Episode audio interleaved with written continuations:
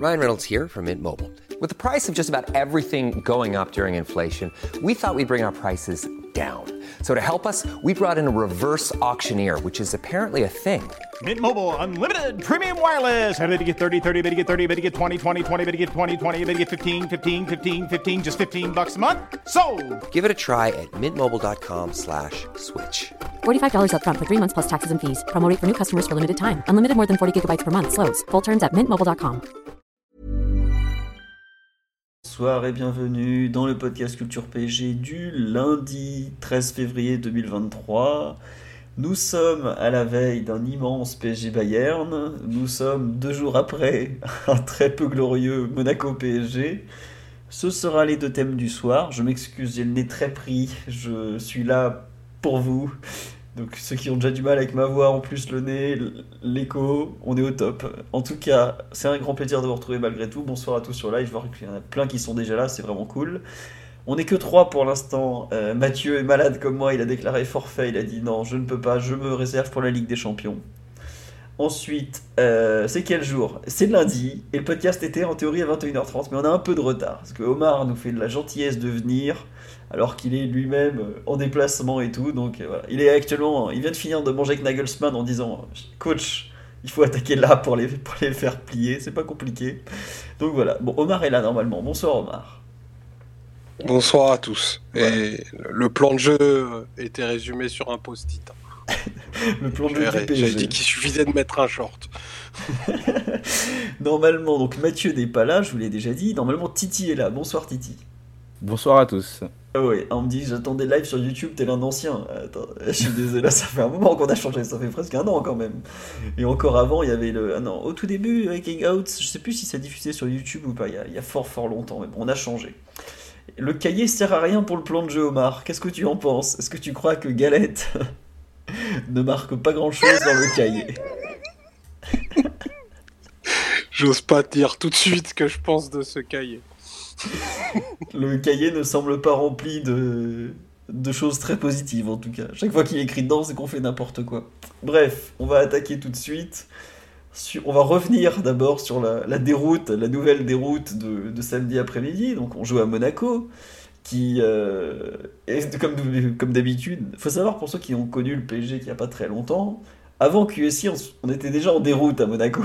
Mais après QSI, il y a un moment, on s'est dit, bon, peut-être qu'on va y gagner un peu plus souvent.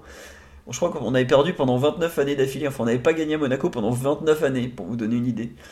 Euh, quatre- euh, 29 ou 19 Bon, enfin, voilà, un, certain temps. Mais depuis qu'on est sous QSI, on a plein d'argent, on a des bons joueurs, mais on paume toujours à Monaco. Donc, cette année, ça n'a pas loupé.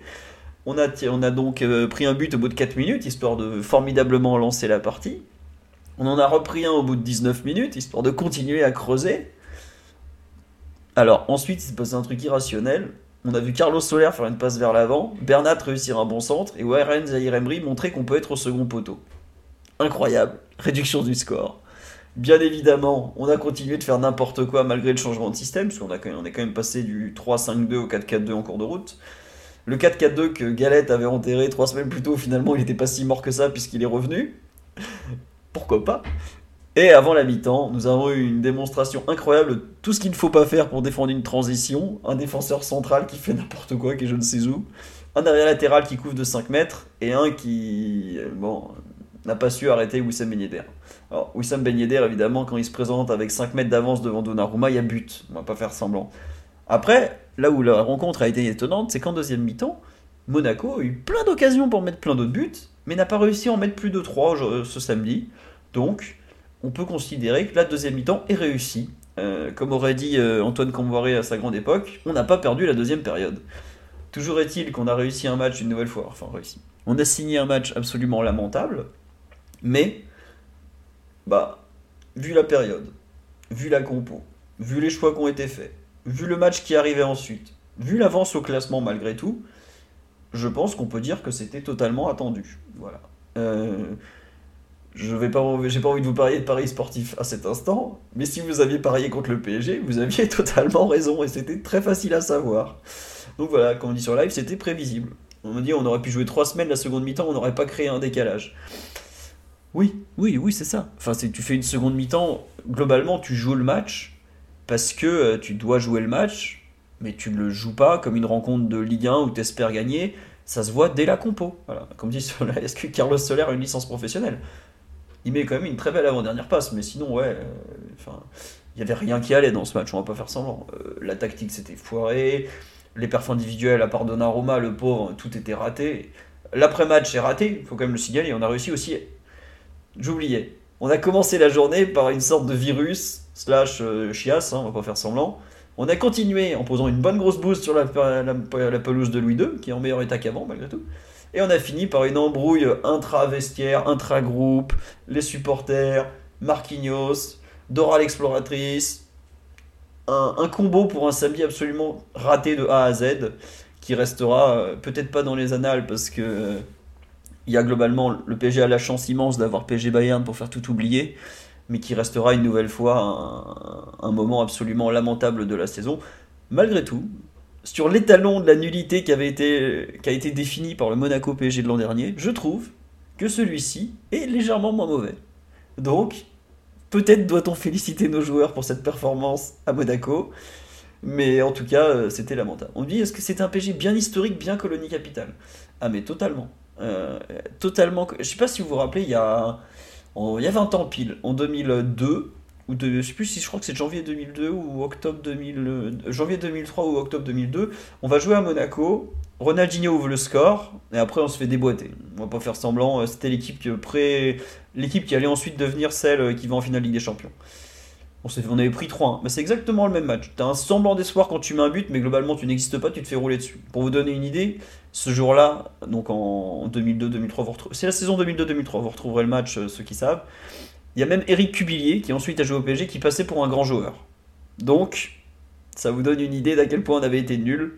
Et ben là, on a été à peu près au même niveau. Donc je laisse Titi Omar compléter ce pouls du match où je préfère même pas être énervé, je- j'en rigole maintenant. Marquez, Julie, Nonda, les buteurs, voilà, exactement. On m'a déjà retrouvé la feuille de match sur live, bravo à vous. Mais voilà, c'était lamentable il y a 20 ans, ça a été lamentable samedi. Et c'était un tout petit peu moins lamentable que l'année dernière, juste uniquement parce qu'on a fait une compo alternative, alors que l'an dernier c'était les titulaires. Globalement, ça fait pas grand chose. Dans l'échelle de la médiocrité, on est quand même un bon 9 sur 10.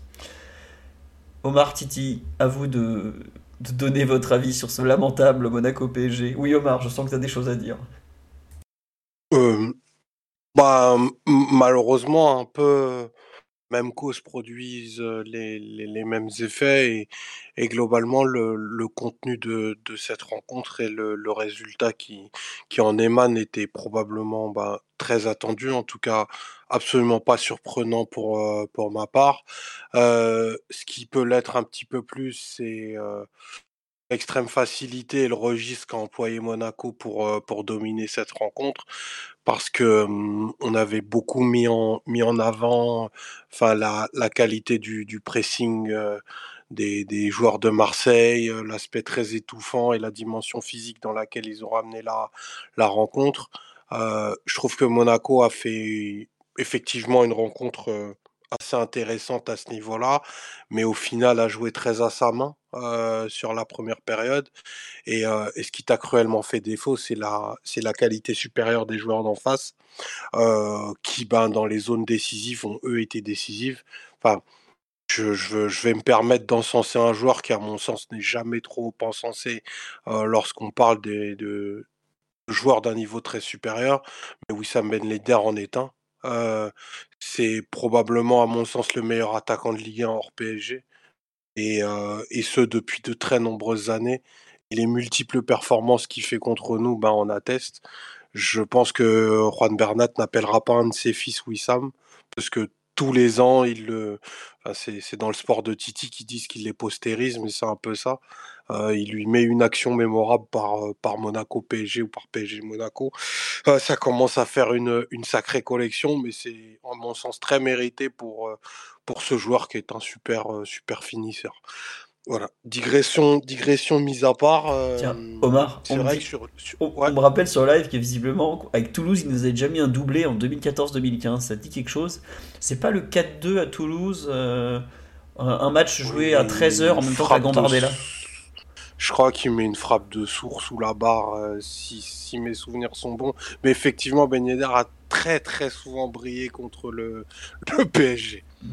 On me dit le Sarcellois Ben Yedder, tout à fait, le joueur de Sarcelles, oui. Tout à fait, tout à fait.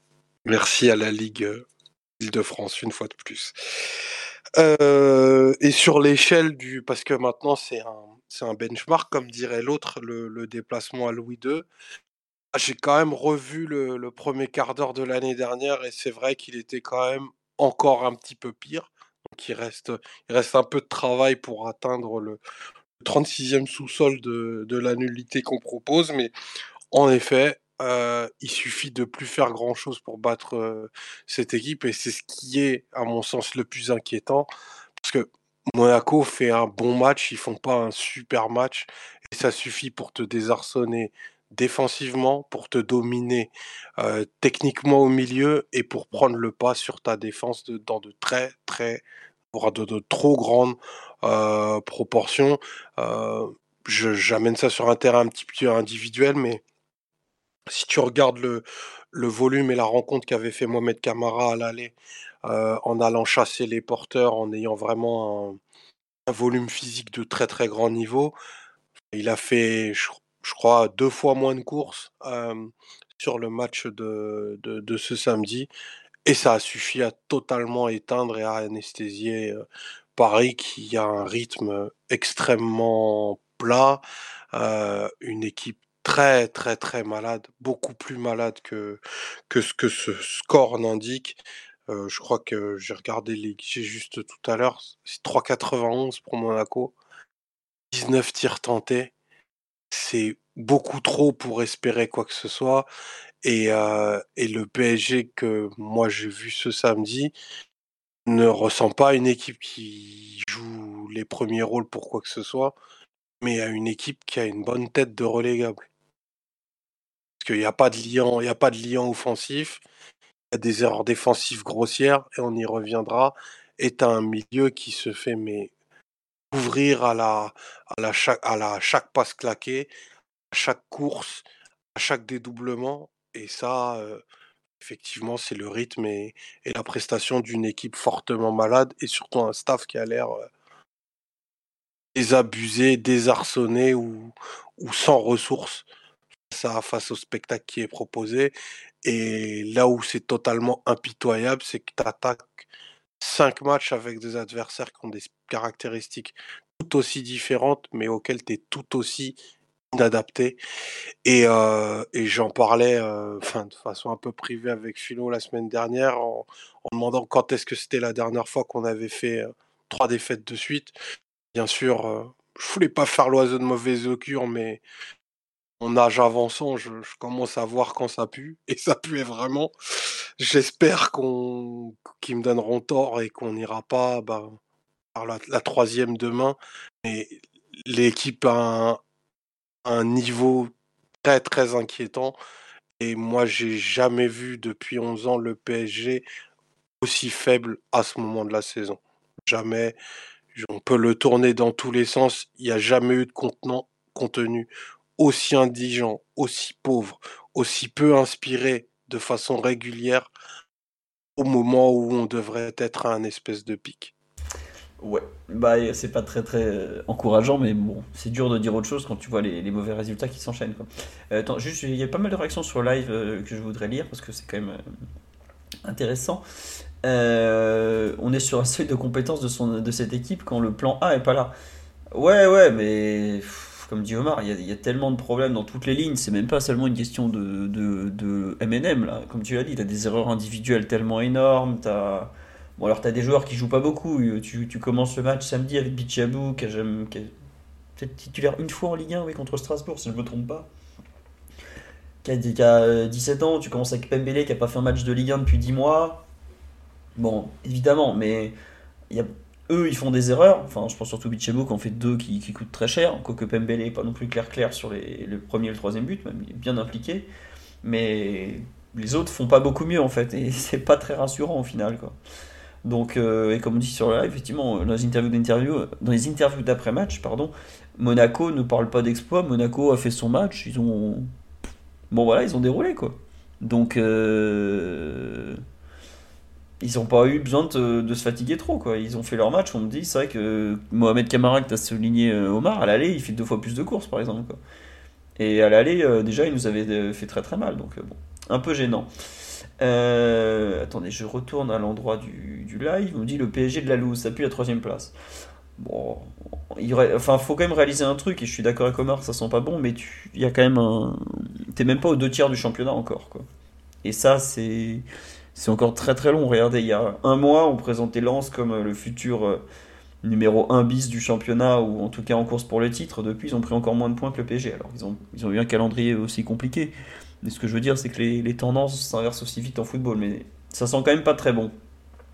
Titi, on t'a pas entendu sur ce, le grandiose Monaco PSG que tu n'as pas eu la chance de vivre en direct ou pas entièrement en tout cas Pas entièrement en direct, j'ai pris à 40 minutes et j'ai revu la, première mi-temps juste après. Mais en tout cas, euh, je suis totalement en phase avec ce que, ce que vous avez dit et ce que je viens de dire. Euh, Omar, c'est une, équipe, une équipe qui est très malade. Moi, mercredi ou jeudi, je ne sais plus quand on a fait le podcast après le, le match de, au Vélodrome, euh, je disais que je, ne savais pas quelle solution allait essayer de trouver le, staff et qu'ils avaient l'air démunis face à ce qui les attendait. Là, on commence le match à, à 3 derrière. Euh, avec euh, deux, jeunes en défense, en, défense avec Bichabou et Pembele un peu euh, piston. On voit qu'on a, a beaucoup, beaucoup souffert sur les 20 premières minutes qui sont vraiment, je ne vais pas dire catastrophiques, mais elles sont très, très, très très compliqué. Il y a le côté euh, gauche euh, parisien et du coup le côté droit monégasque qui nous fait, très très mal entre Bichabou et, Bernat. On voit qu'ils n'arrivent pas à, gérer Aguilar, euh, Jata, j'ai oublié le jeune Ben Seguir qui vient s'insérer quelquefois et évidemment Ben Yedder. ici ils ont vraiment beaucoup beaucoup de mal. Le but, le premier but avec Fofana qui fait ce, ce, sombrero un peu sur, sur Echadai, ça, ça vient évidemment de, la droite. Pembele un peu en retard, mais on voit vraiment dès les premières minutes que qu'on n'est vraiment pas dedans, qu'on n'y est pas et que ce match va ressembler euh, aux, autres, aux, autres, aux autres matchs qu'on a vécu sur les dernières, dernières semaines. Je crois que c'est le regretté Thomas Tourel qui disait en début de saison à Chelsea on a les mêmes problèmes parce qu'on a les mêmes joueurs. Mais à, certains moments, je me demande si c'est pas pareil euh, euh, pour nous au Paris Saint-Germain. Il y, a, des joueurs qui. Il y a des moments où on a des, des compos, on voit les mêmes joueurs, mais c'est juste la disposition qui change. Galtier, le staff qui essaye de faire autre chose, mais on a certains joueurs qui sont soit au fond du trou, soit en manque de confiance, soit pas assez bons pour, euh, pour ce niveau-là et qui n'arrivent pas à, appliquer ce que, ce, que, ce que demande le coach et le staff et qui n'arrivent pas à performer euh, dans, des matchs de, haut niveau. Euh, on avait 8 points d'avance sur le second au, début de, au début du match samedi. C'était un miracle déjà. Là sur Monaco, je sais plus on en a combien, je sais pas si c'est 6 ou si c'est 5. Mais 6, 7, bah, l'équipe qu'on a vue en tout cas au Parc des Princes au match aller, c'était une très bonne équipe. Et euh, à lui deux, euh, samedi, euh, a montré beaucoup plus de choses que nous, a, eu des joueurs beaucoup plus impactants et importants dans, ces matchs-là que nous. Au match aller, ils avaient fait un, match qui avait été peut-être un peu plus impressionnant avec, on se rappelle du, marquage un peu, j'allais dire individuel de Dissasi et de l'autre piston qui sortait beaucoup sur Neymar, Messi, etc cette semaine, enfin la semaine dernière, ils n'ont pas eu besoin de faire ça. Ils ont, eu, leur match, euh, le match à leurs mains. Ils ont eu un, nombre d'occasions incalculable. Euh, sans Donnarumma, on en prend beaucoup plus que, que 3, je pense, euh, samedi. Voilà, on a vu une meilleure équipe en face de nous. Notre équipe n'est pas assez bonne en ce moment, n'est pas assez bonne même, je dirais, depuis, très longtemps. Et on, a, seulement le résultat de, de, tout ça, de tous ces atermoiements, que ce soit du staff, que ce soit dans l'équipe c'est compliqué. On passe d'une équipe qui doit jouer à 3, puis qui repasse à 4-4-2, puis voilà. On sent que, que, le staff tâtonne. Du coup, je pense que pour les joueurs, c'est pas c'est pas le plus facile aussi, mais on va pas les exempter de, de, tout reproche. Eux aussi euh, montrent des euh, atteignent pardon leur seuil de, compétences par moment, et c'est très très dur à voir. Et c'est on regarde les matchs, on se demande qu'est-ce qui va se passer aujourd'hui, comment on va comment on va réinventer le fait de perdre par moment. Donc euh, voilà, c'est assez compliqué cette période-là on va attaquer un match euh, demain ultra important avec une équipe qui, n'est pas en confiance, un staff qui n'est pas en confiance. Euh, on, mardi, je me demandais, mercredi, pardon, après le match de Marseille, je me demandais comment c'est possible d'arriver à une semaine du, premier, du premier très très gros, euh, très très gros match qui, nous attend sans avoir de, plan précis, sans avoir d'équipe précise, etc. Et ben là, Là, c'est totalement, on est totalement dans la, panade. On arrive presque dans une crise, même si presque dit que c'est pas, pas une crise. On arrive presque dedans.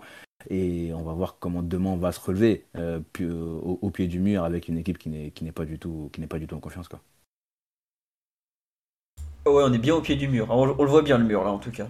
Euh, ça, on, on, le voit bien. Et en plus, et t'as parlé aussi de la, de la gestion de l'après-match. C'était un peu n'importe quoi. C'était le cirque.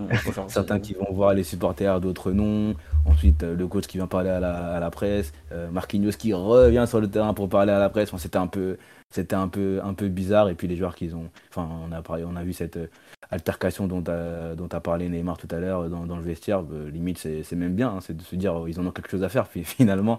Mais oui, la, fin de match était assez, assez catastrophique et on a, moi j'en ai un peu marre depuis euh, un mois et demi là de voir euh, nos, nos, adversaires tout le temps fêter, fêter les, résultats, que ce soit des, victoires ou des matchs nuls comme Reims euh, au Parc des Princes. Enfin, au bout d'un moment, il faut avoir un peu d'amour propre aussi pour, pour ces joueurs-là et de se dire voilà, on en a assez, on est le Paris Saint-Germain, il faut montrer autre chose quoi. Ouais, non mais vraiment le match.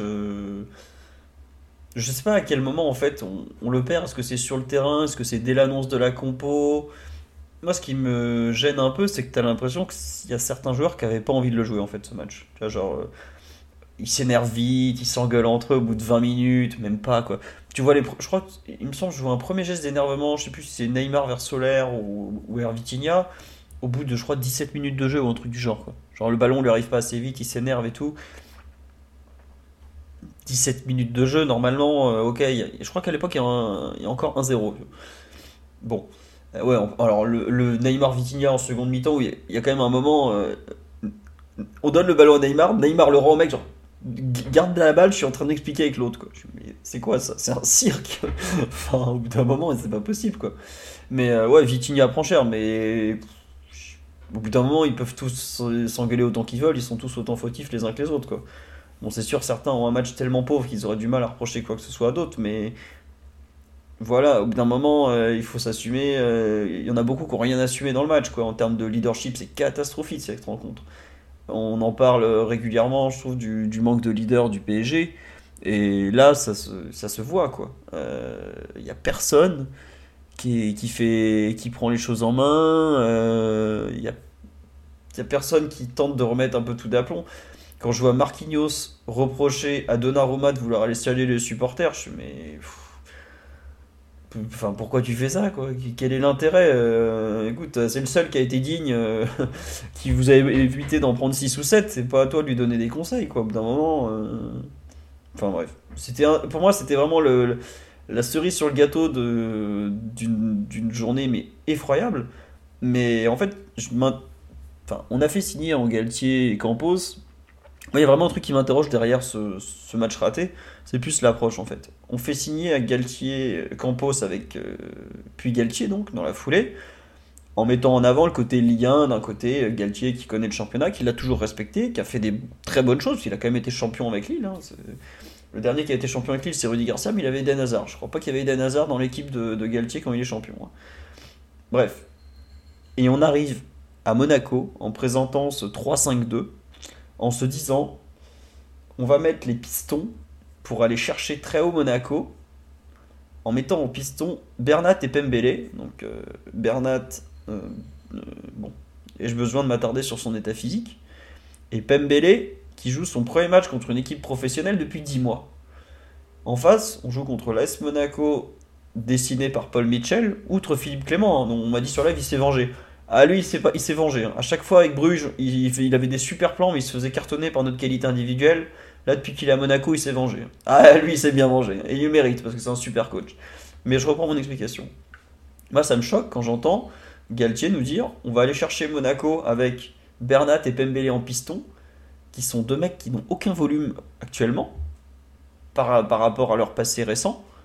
Alors qu'en face, on joue contre l'équipe de Ligue 1 où Paul Mitchell fait des sprints à haute intensité, un critère de recrutement pas numéro 1, mais peut-être numéro 2, numéro 3. C'est-à-dire que on a pensé un dispositif tactique en se disant on va faire ça pour les gêner, alors qu'on n'a pas les moyens, même physiques, de le faire. Quoi. Et euh, on me demande sur live tu vas aligner qui leur place? Je sais pas qui je vais aligner, mais en tout cas, de... ouais. c'est bizarre de passer à 3, en 3-5-2 déjà sans Nuno et Hakimi. Bah oui, voilà. Euh, voilà, il sait qu'il a beaucoup parlé, enfin, il a parlé du fait qu'on travaillait toujours ce système-là, qu'on pouvait le revoir, etc. Mais c'est sûr que la lecture de, bah, du staff, je veux dire, je vais inclure le staff, à ce moment-là, sans Nino Akami qu'on qu'on veut sans doute reposer, en faisant jouer, comme tu dis, Bernat qui n'a plus rien d'un piston, s'il a déjà été, je sais pas, mais en tout cas, il a plus rien d'un piston, et Pembele qui revient, c'est trois Daima, c'était à 10 mois pour, contre une équipe professionnelle. Les aligner en piston comme ça, c'est assez bizarre, et la lecture de ce match, elle est vraiment bizarre. Et même, Bernat, on sait que à gauche, quand il est en piston, c'est compliqué pour le défenseur gauche, euh, central gauche, pardon, qui joue avec lui. On se rappelle des, espaces à chaque fois qu'il y avait entre lui et Kimpembe. C'est Chada derrière, derrière, donc un jeune défenseur, etc., qui aura sans doute besoin d'être aidé face, à une- très bonne équipe de très bons joueurs. Au final, tu le découvres. Euh, en, faisant, ce, ce 3-5-2 là, tu le découvres un peu parce qu'on sait que Bernat n'est pas le meilleur dans la gestion de cet espace-là. Donc c'était pas facile aussi pour lui. Donc c'est beaucoup de questions que je me pose comme toi Philo sur euh, la lecture du match, la lecture de, de, par le staff de ce match et en fait qu'est-ce qu'ils ont voulu faire? Parce que c'était vraiment le but de ce match c'était vraiment de reposer certains et advienne que pourra ou alors il y avait vraiment un plan derrière et si c'était le cas il n'a pas fonctionné du tout. Ouais, ouais, je, bah en fait, je pense que ce qu'on me dit sur live, mais euh, qui, a du volume dans cette équipe à part Mino Hakimi? Ah bah il y a personne justement. Et contre une équipe qui en a autant, euh, voilà. Et d'ailleurs c'est par hasard, si, vous regardez les 20 premières minutes ou 25 premières minutes, il y a Bernat, il se fait massacrer. Enfin il se fait massacrer, il se fait pas massacrer puisqu'il est aux fraises. Aguilar, d'un coup il ressemble à, à Maicon à l'époque Inter. Déjà rien que ça c'est une phrase, même les Monégasques ils y croyaient pas. Et de l'autre côté, euh, Danilo se retrouve à jouer arrière droit justement parce que Pembele est tout le temps en difficulté. Ouais, en fait, je comprends pourquoi Galtier passe en 4-4-2 à plat assez vite, parce qu'il faut, il faut annihiler les couloirs. Mais au final, au, milieu, tu crées un 2 contre 2 avec Fofana Camara contre Danilo Vitinha. Bon, ils en ont fait du petit bois, hein, a a- ça, il n'y avait pas de doute. Hein. Vitinha, il gagne déjà pas un duel quand on joue Montpellier, alors quand on joue Fofana Camara, le pauvre, euh, il doit être encore traumatisé et hurler dans sa chambre, là. Enfin, ouais, on me dit ça ressemble à un match balancé à la poubelle. Ouais, il y a un peu de ça. Après, je pense honnêtement que les joueurs, ils ont joué Marseille, ils ont fini lessivés parce que l'OM, on peut leur dire tout ce qu'on veut, ils font des performances athlétiques de top top niveau. Ils jouaient dès le samedi après-midi, donc même pas trois jours après, à Monaco. Ils ont fait une compo. euh, euh, on a ce qu'on a, on bricole vaguement, et puis advienne que pourra. On sait jamais si Neymar nous gagne le match ou si on met un but ou tout ça, quoi. Mais bon, quand t'enchaînes les matchs dégueulasses, euh, ça me reste un peu en travers de la gorge, alors qu'il y a peut-être mieux à faire à, cet instant. Je sais pas, Omar, ce que t'en penses sur l'approche un peu de Galtier, les, choix qu'il a pu faire au coup d'envoi, ce 3-5-2 relancé.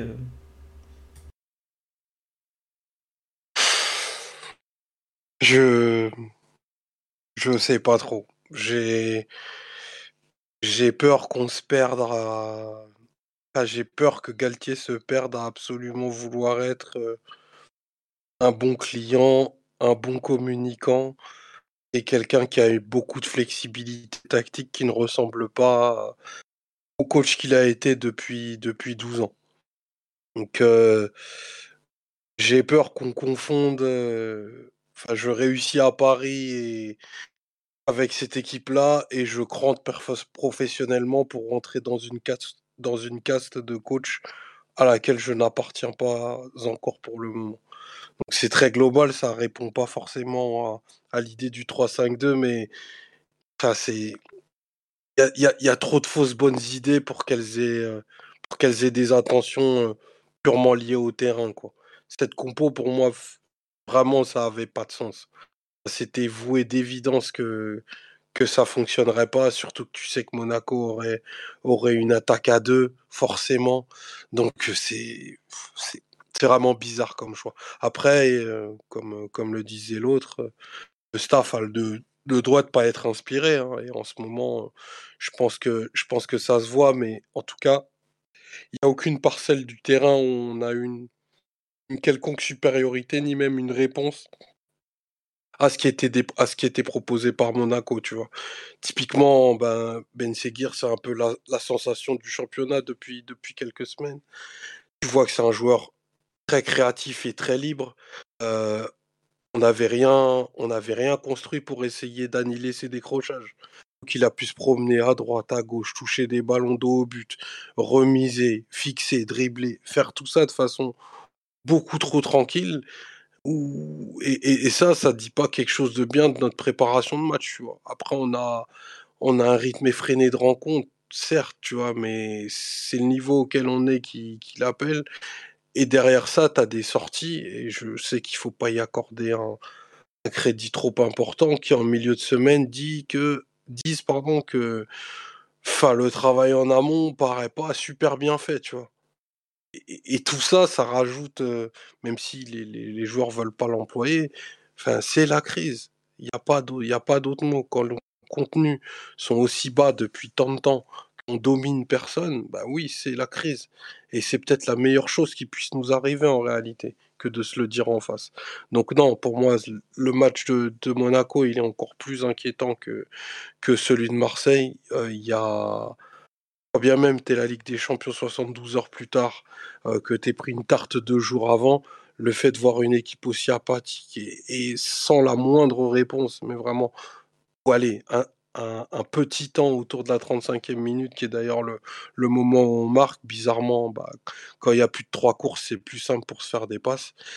Non, c'est ça qui est le, plus inquiétant et le, visage et le body language du staff montrait toute l'inquiétude et l'espèce de désespérance qui les habite en ce moment. Et j'espère que la bulle du match de, de, demain va permettre de sortir d'autre chose parce que là, euh, enfin là, la catastrophe en Ligue 1, on y va tout droit, tu vois. Ah toi, tu penses vraiment que la Ligue 1, euh, moi j'avoue que je, le PSG Lille de dimanche, je le redoute. Mais après, pour le moyen terme, je je suis pas encore euh, totalement ah, catastrophé. Bah, si on paume, euh, si ça se passe mal, admettons, et j'ai Lille, et c'est très possible. La semaine d'après, tu vas aller à Marseille. Marseille reposé, avec une occasion quasi historique de, de, recoller ou, d'être à portée de tir. Et tu dors, lui, son match, il va pas le rater. Il va pas le rater. Ils l'ont fait. Euh, ils savent que c'est possible. Euh, nous, on va aborder les rencontres dans un état psychologique qui va être de plus en plus compliqué. Alors, on a pour nous d'avoir des joueurs, euh, certains qui sont hors normes et qui peuvent décider le sort de, d'une rencontre, notamment euh, un jeune, un jeune attaquant français prometteur qui est déjà de retour, mais autour, l'équipe, elle est désarçonnée. Il n'y a plus rien, en fait. Il n'y a plus rien, ni dans les têtes, ni dans le, ni dans le cœur. Et c'est plus le cœur qui m'inquiète en fait. Ouais, non, je te rejoins sur l'aspect vide un peu de, bon nombre de, joueurs. Après, moi à ce moment-là, ce que j'attends, c'est peut-être aussi une réponse des leaders, quoi. Parce que tu vois, tu joues, euh, comment ça s'appelle, euh, Monaco avec une équipe, allez, à prime en étant gentil. Tu te retrouves à faire euh, pas grand-chose, mais tu peux pas, tu peux pas continuer comme ça au bout d'un moment on parle sur live, est-ce qu'on va pas se faire, on va se faire massacrer demain Est-ce que ça va sortir Galtier, tout ça? Je pense qu'il va, il finira peut-être pas la, saison, mais au moins, euh, comment dire, au moins le, le mois. Enfin, ça me paraît compliqué de le virer maintenant, enfin, surtout avec deux matchs et vite, enfin trois même. Mais pour moi, tu as, un besoin de, de réponse de tes joueurs phares. globalement, tu pas une équipe. Tu 11 joueurs qui sont construits, un pseudo-collectif, construit uniquement sur la valeur individuelle. À partir de là, euh, c'est aux joueurs qui ont de la valeur individuelle de, faire plus. Quoi.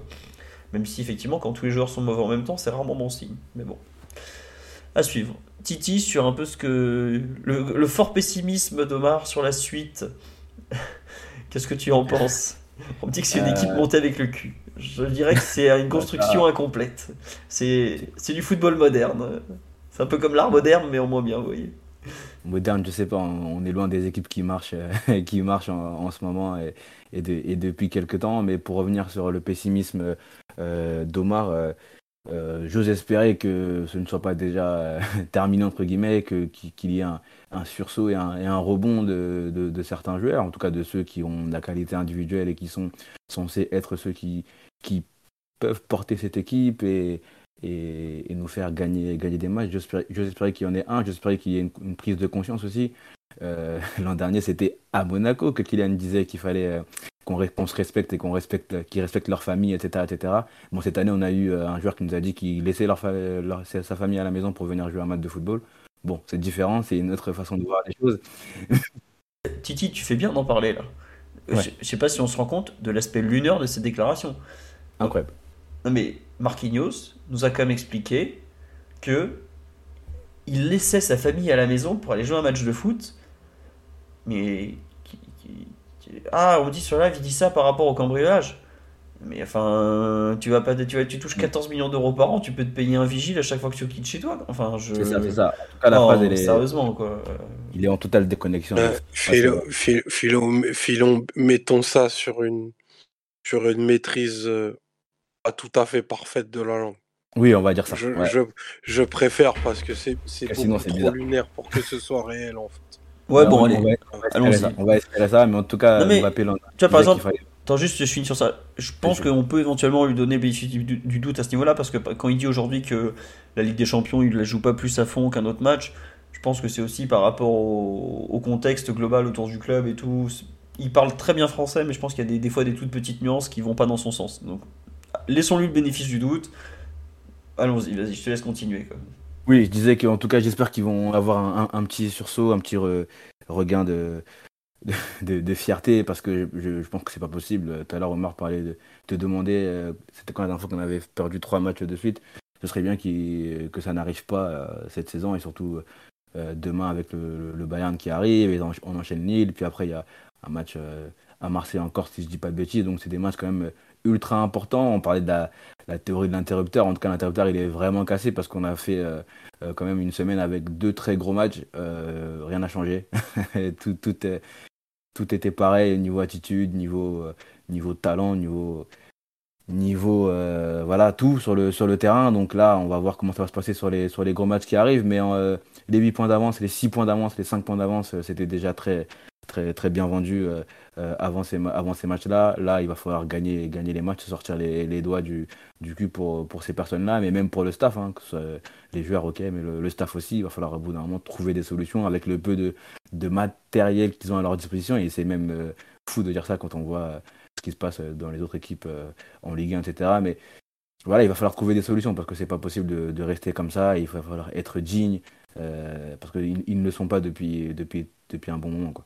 Donc j'espère qu'Omar se, trompe un peu dans son, pessimisme, mais je dois, je dois avouer que je vois pas comment ça peut être autrement. Quoi. Après, il y a une variable qui va changer, c'est Mbappé. Tu vois, il gagne des matchs à lui tout seul, donc bon. C'est vrai que je suis pas très rassuré en fait sur le, contenu des matchs pour encore quelques temps. Le fait d'en gagner, bon, je me dis qu'on en gagnera quand même quelques-uns malgré tout. Donc, euh, à suivre effectivement.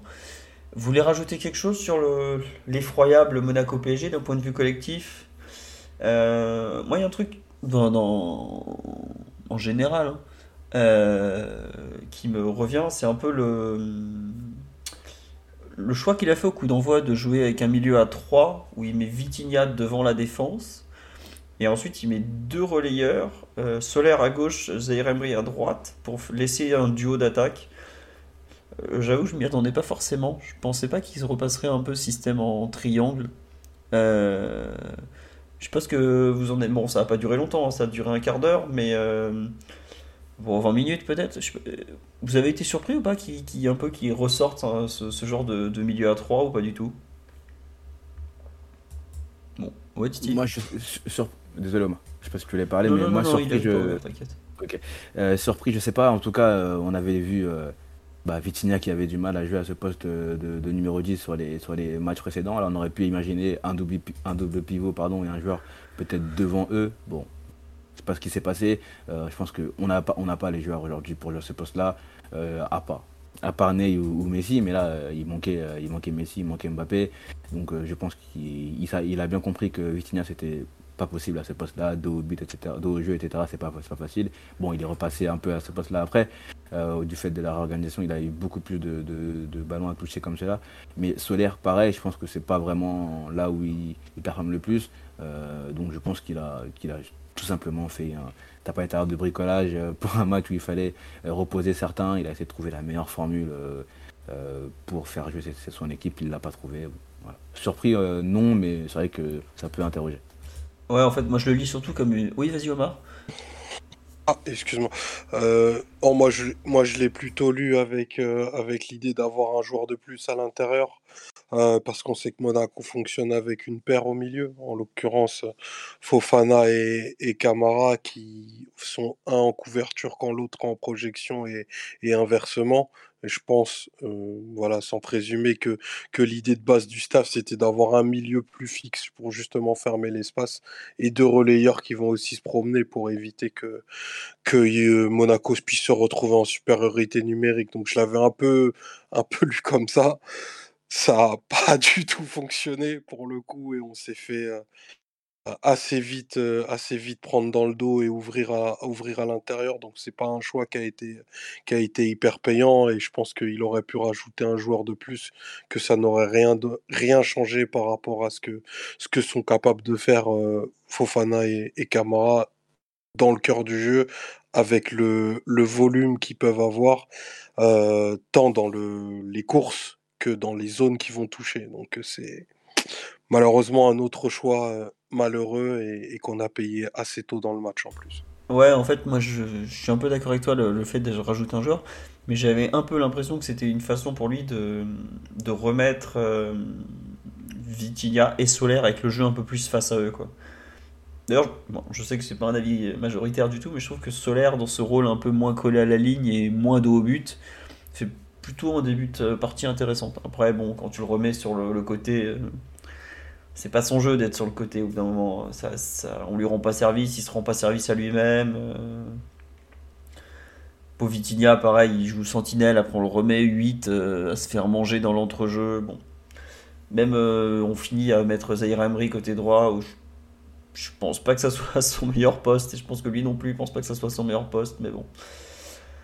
C'est comme ça. Après, c'est vrai que comme tous les joueurs ont été mauvais en même temps, c'était compliqué. Euh, je pense qu'on a fait le tour de cette performance collective. J'ose même plus écrire performance collective tellement c'est des purges toutes les semaines. On va passer vite fait aux perfs individuels. Euh, comment je. De, de qui peut-on parler de performance? On me dit sur live, seule satisfaction Donnarumma. Il est vrai que Gigi, Gianluigi, Didio, et, heureusement le, le, gardien du PSG. Du... Bon, qu'est-ce qu'on en a pensé malgré. Tiens, j'ai vu qu'il y a des gens qui avaient reproché un peu d'être lent sur le premier but. Vous, vous avez trouvé ça aussi ou pas? Oh, C'est dur, non? Enfin, je sais pas, je, je, trouve ça dur. Il y a Timo, Timothée Pembele qui est un peu, qui est un peu en retard sur, euh, sur Golo, qui, a, qui, qui, met un peu de temps à, à, réagir. Il y a déjà main de Marquinhos, de toute façon, bon, il y aurait peut-être eu penalty aussi. Euh, donc je trouve que c'est, que c'est un peu dur sur ce but-là. C'est une succession de, de, ou de, de, mauvaises interventions qui mènent à, qui à ce but-là. En cas, sur premier but, moi, je ne l'incriminerais pas. Je l'incriminerais, je l'incriminerais même sur aucun des, aucun des buts, hein, pour, être, pour être honnête. Euh, donc, euh, a, on a dit la même chose il y a trois jours, on a dit la même chose il n'y a pas longtemps. Je pense qu'il, heureusement qu'il est là pour ne pas prendre une valise. Et même comme ça, on en prend quand même, euh, quand même trois. Mais il y a des moments où il est tellement laissé. Enfin, sur le deuxième le troisième but, voilà, il se fait aligner presque à bout portant. Il n'y a pas grand chose à faire quand on a si mal défendu, qu'il y a des si grosses erreurs individuelles. C'est dur de l'incriminer sur, sur ces deux derniers buts-là. Donc, voilà encore un, match où il arrive à sortir de, de, belles parades, où il arrive à, à nous tenir la tête euh, hors de l'aube presque par moment, parce que je pensais qu'on pouvait peut-être revenir après sur certaines de ces parades qui auraient pu être euh, décisives, hein, si on décisives, pardon, si on avait euh, réussi à, à, vraiment enchaîner après ce, ce but de, Warren. Donc euh, voilà, il fait un bon match. Après, certains diront qu'il fait juste son boulot, mais en tout cas, heureusement qu'il le fait lui. Euh, pardon, j'arrivais pas à ouvrir le micro. On me dit sur live, ouais, il manque de leadership sur sa défense, c'est le seul reproche en ce moment. C'est vrai qu'on peut lui reprocher ça. On s'en joue au pied aussi, parce que le pauvre, dès qu'il doit. Mais en même temps, regardez la compo. Franchement, il n'y a pas de récepteur et les, les, adversaires le savent.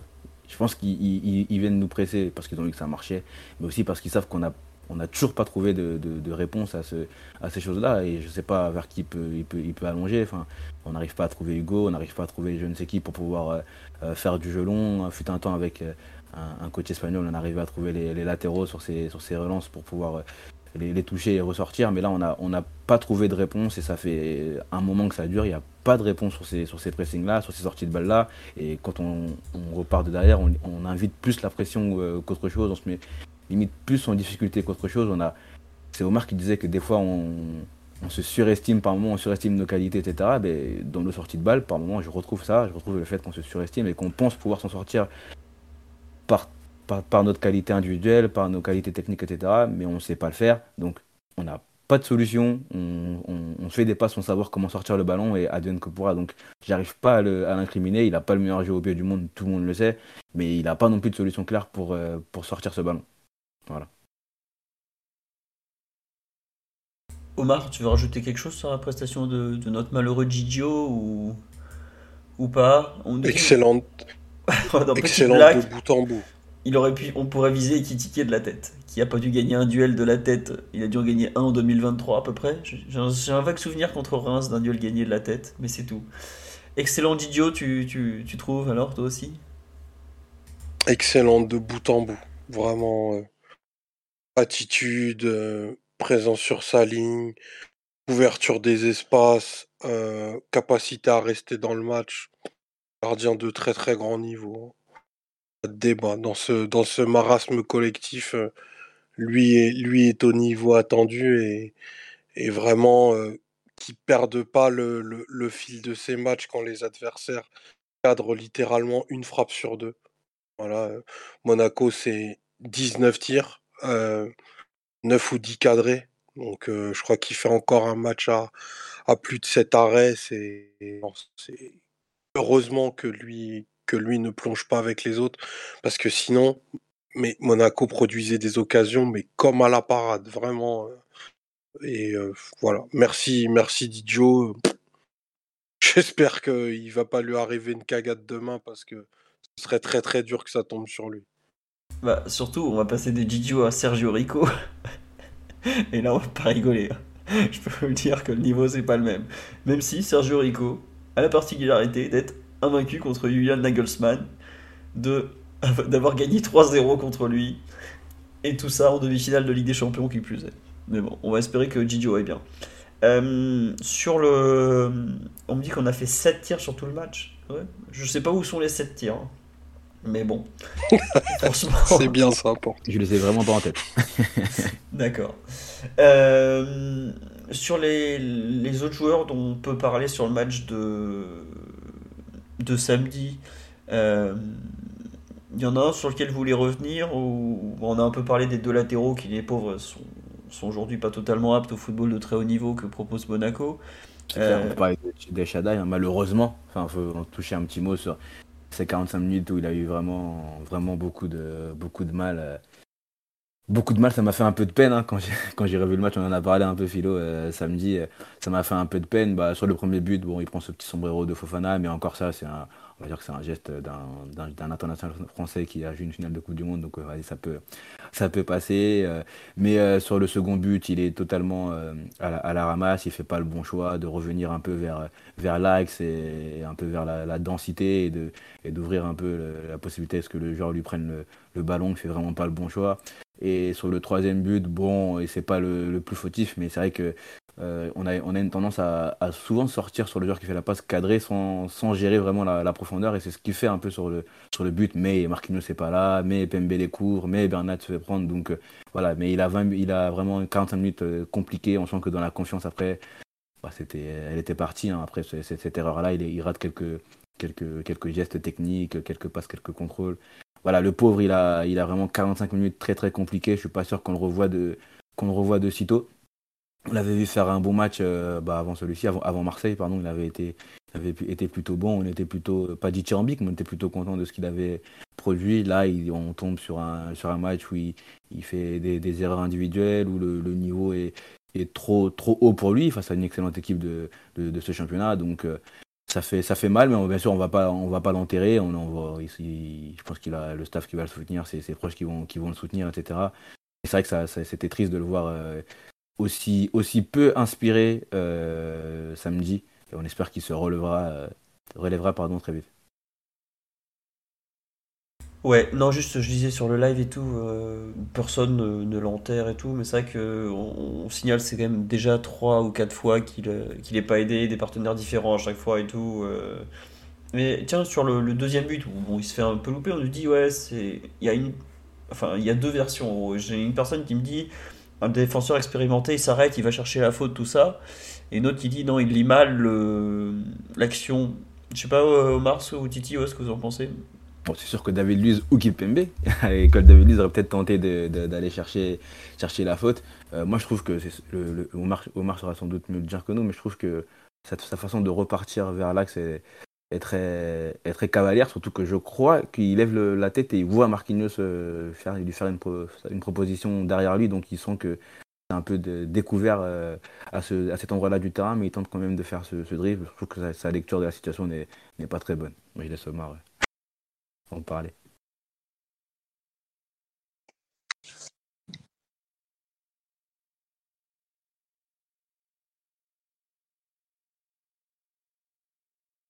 C'est Jata, je crois. Non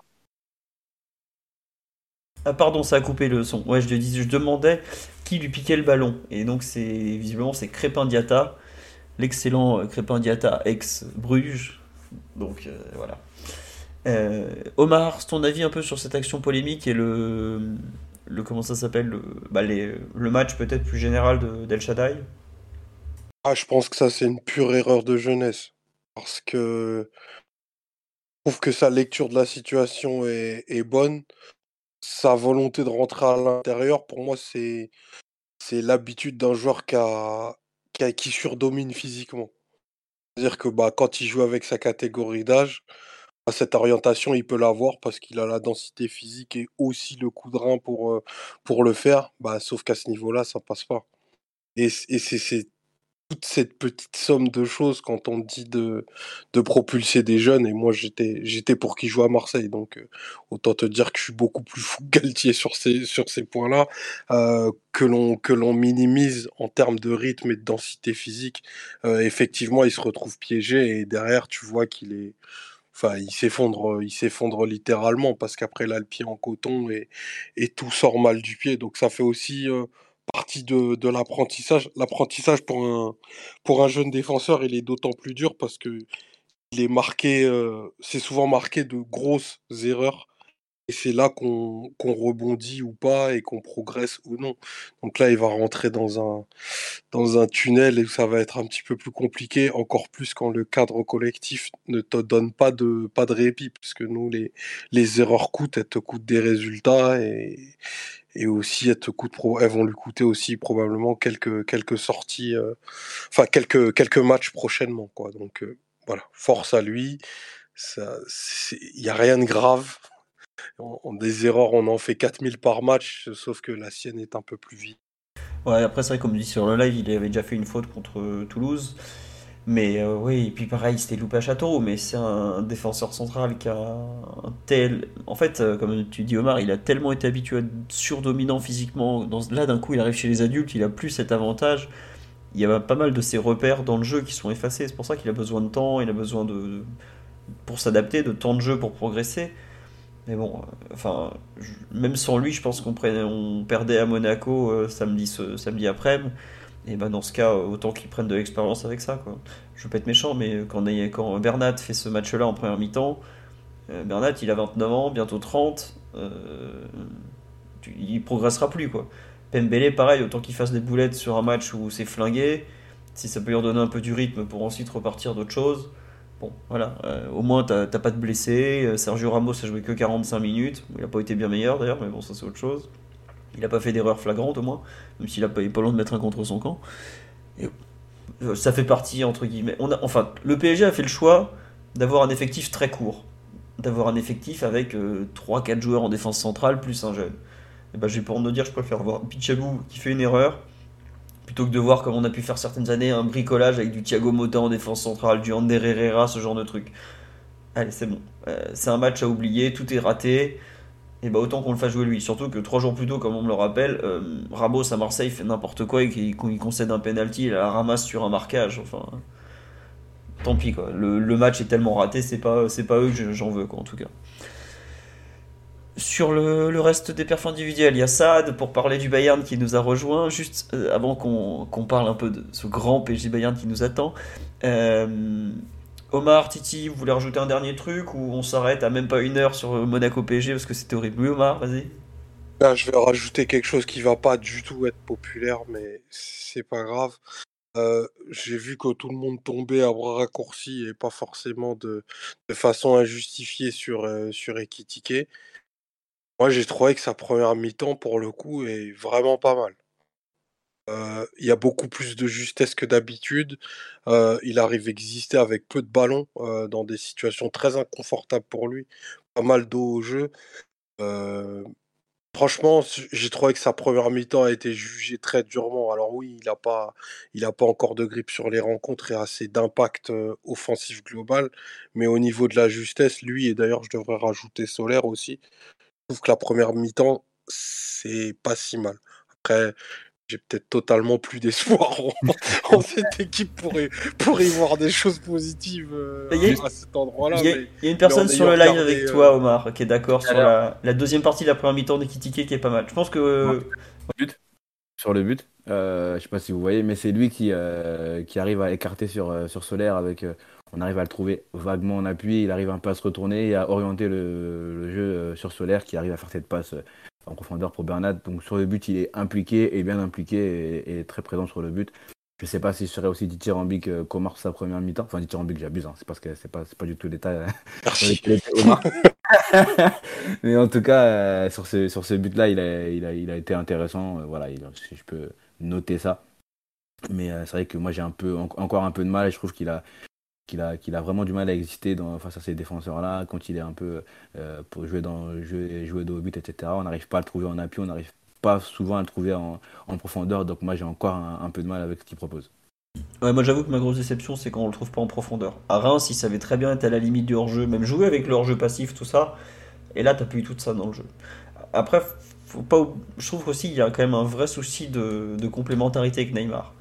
Je sais pas si Ekitike a fait un seul bon match avec Neymar derrière lui. Alors que pourtant Neymar est un passeur d'exception, hein, c'est pas.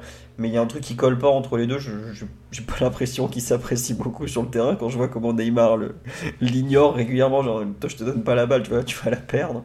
Mais euh, il y, a un, y, a y a un vrai. Enfin, on me dit sur live qui va lui faire une passe en profondeur? Je regrette. Solaire, Neymar, Zahir Emery, même Vitinha, il sait faire une passe en profondeur. C'est vrai. Ce que, ce, que vient, ce que vient de dire le camarade est une question clé. Enfin, qui menace la profondeur actuellement, ou par des courses ou par des passes. Ah, Ekitike, c'est pas un joueur rapide, euh, c'est pas un joueur qui a du volume, et je veux pas, je veux pas passer pour son avocat et dire qu'il a, qu'il a fait un bon match euh, samedi. Enfin, c'est globalement très insuffisant, même si il y a, je pense, des, quelques améliorations sur ces aspects-là. Mais enfin, Paris, pareil, est une équipe atone, plate. Il n'y a pas de mouvement a pas, la profondeur n'est même pas menacée parce que tu ne déséquilibres personne. Donc, euh, que tu mettes euh, Ekitike ou, euh, ou Jimmy Vico, je suis pas sûr que ça change quelque chose. Jimmy Vico. Jimmy Vico. Je suis en train de m'étouffer à cause de Jimmy Vico.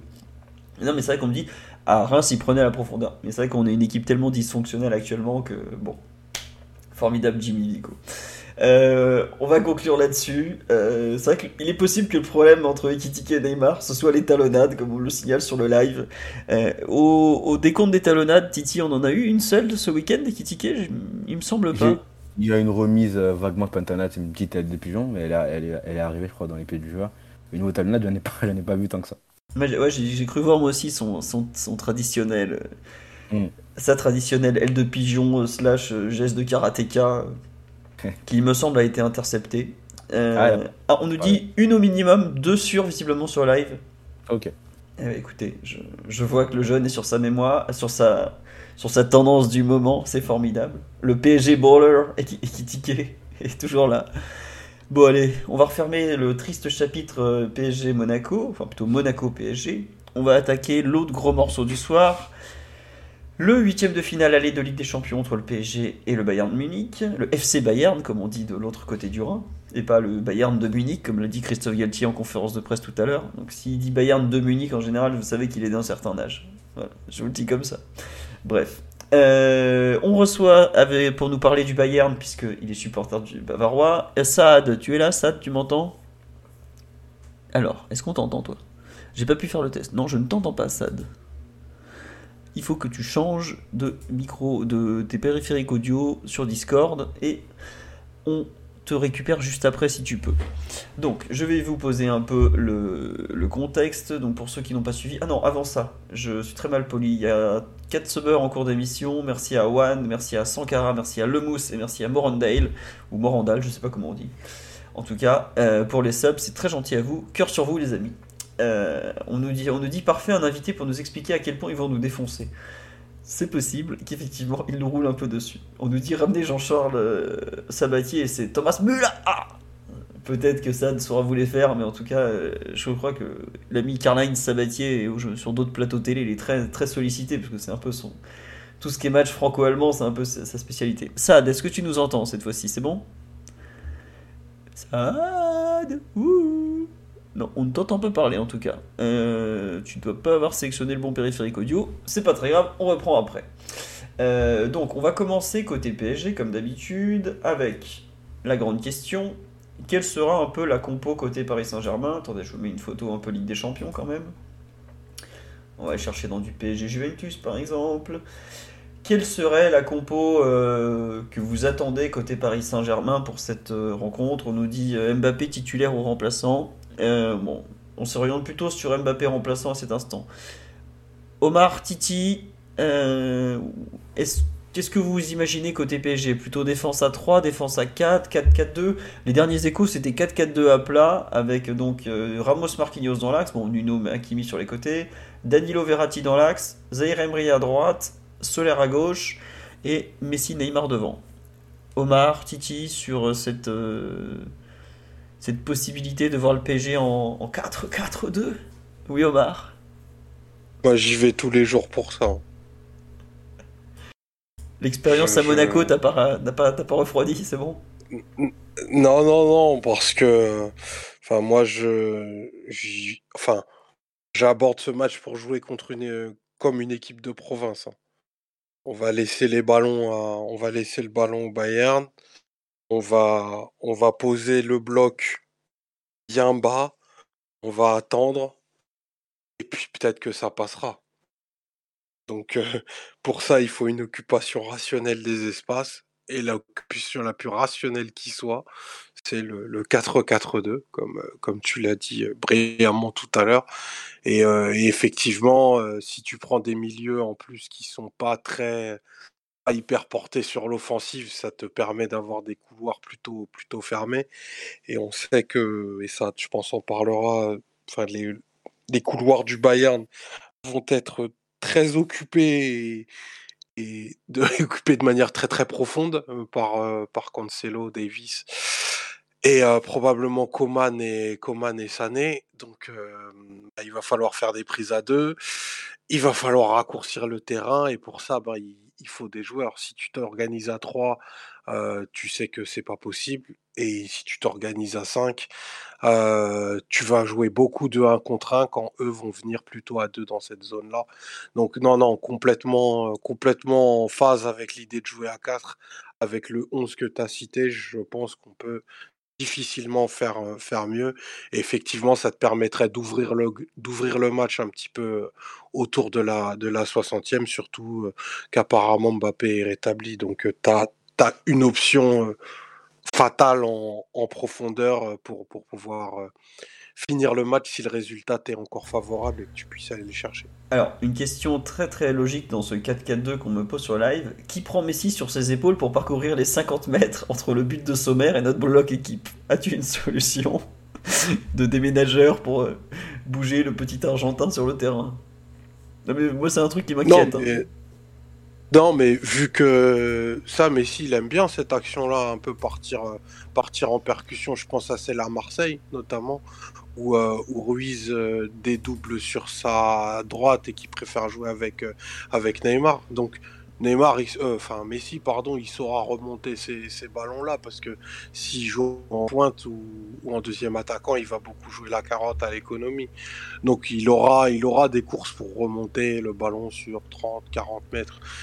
Mais après, c'est est-ce qu'il aura les options autour pour, pour finir? Parce que les, la défense, euh, la défense bavaroise, en tout cas pour Upamecano, c'est un joueur d'une vitesse absolument terrible. Donc il va falloir aussi euh, qu'il soit accompagné. Mais là-dessus, moi, je suis pas super inquiet.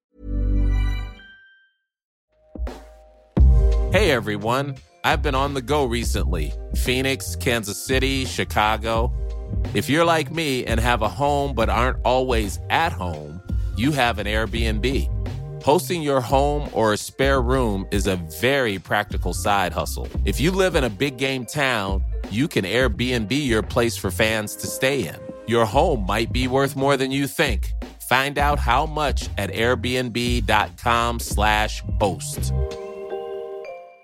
Hey, I'm Ryan Reynolds. At Mint Mobile, we like to do the opposite of what Big Wireless does. They charge you a lot, we charge you a little. So naturally, when they announced they'd be raising their prices due to inflation, we decided to deflate our prices due to not hating you. That's right. We're cutting the price of Mint Unlimited from $30 a month to just $15 a month. Give it a try at mintmobile.com slash switch. $45 upfront for three months plus taxes and fees. Promo for new customers for limited time. Unlimited more than 40 gigabytes per month. Slows. Full terms at mintmobile.com.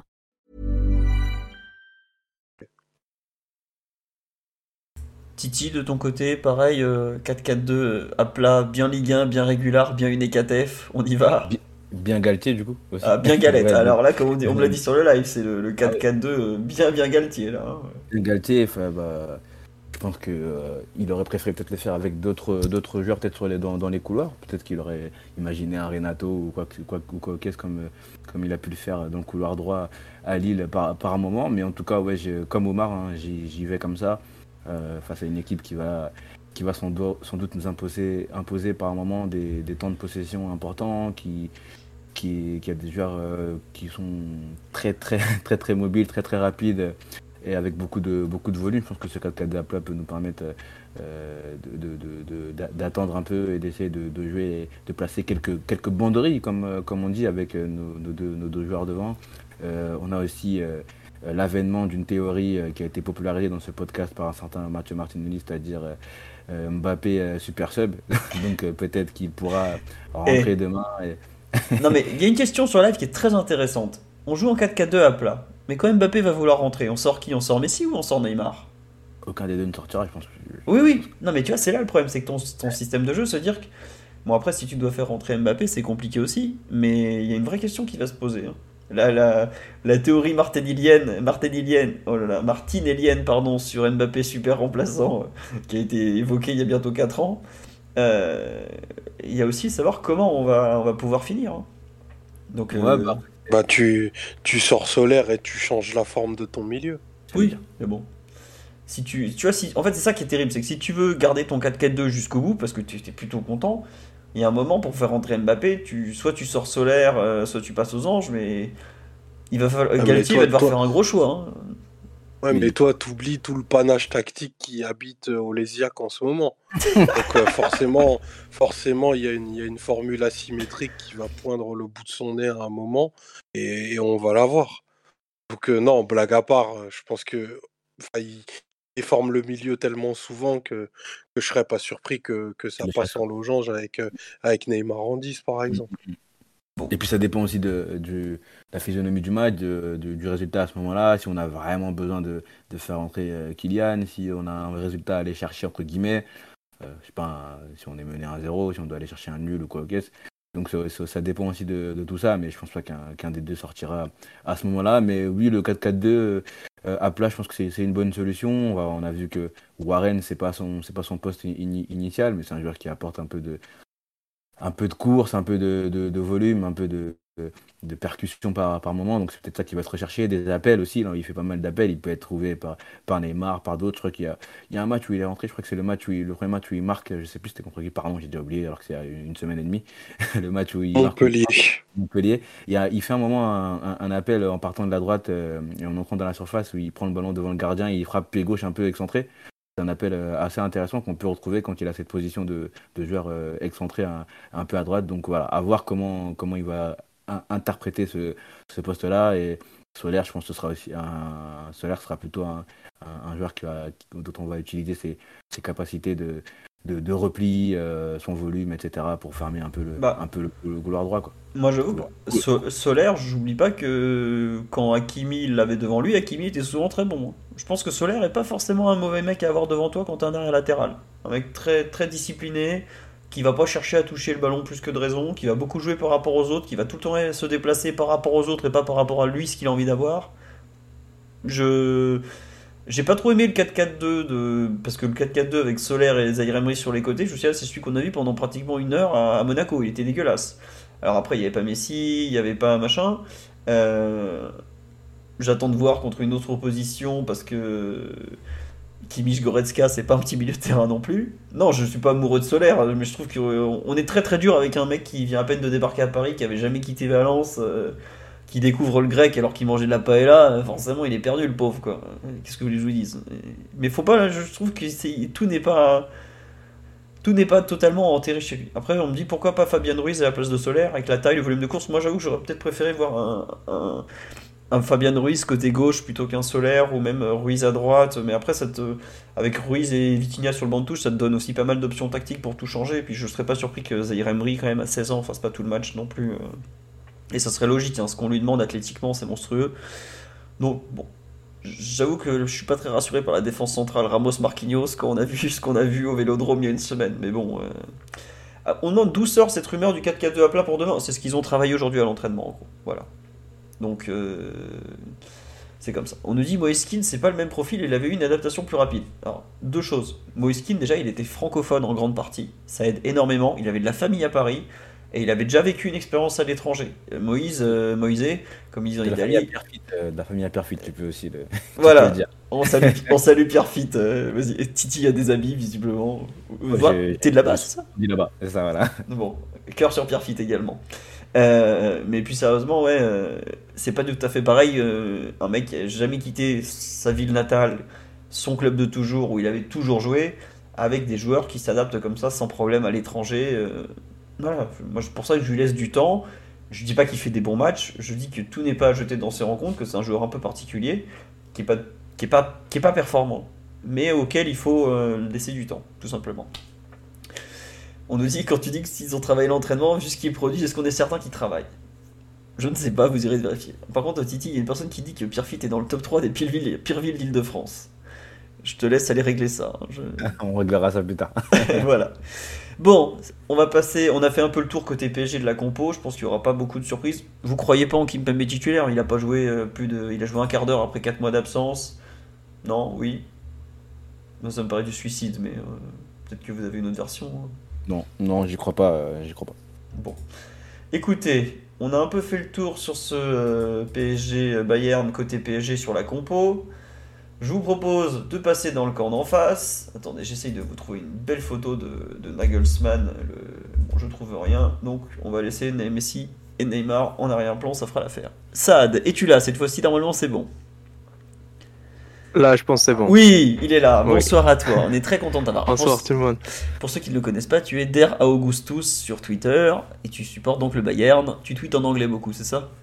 Oui, uniquement en anglais, mais je parle aussi français. Donc mon français sera pas aussi parfait que le vôtre, mais voilà, je vais essayer quand même. Et euh, ravi d'être avec vous, les gars. C'est super gentil de ta part d'être venu. Tes collègues bavarois avaient tous quelque chose. Bienvenue à toi. Merci. Alors, euh, pour, euh, est-ce que tu peux nous expliquer euh, rapidement un peu où en est le Bayern depuis un peu la, reprise? Parce que la trêve en Allemagne a commencé donc mi-novembre avant la Coupe du Monde et euh, le Bayern a repris contre Leipzig le 21 ou janvier par là. Trois mois de trêve, si je me trompe pas, la remise en route a été un peu compliquée. Ça va un peu mieux sur les derniers matchs. Vous avez gagné 4-0 à Mayence, 4-2 à Wolfsburg, 3-0 contre Bochum. Où vous en êtes le Bayern? Alors je pense qu'on arrive au, match vraiment au moment parfait pour nous parce que effectivement après la reprise c'était très compliqué.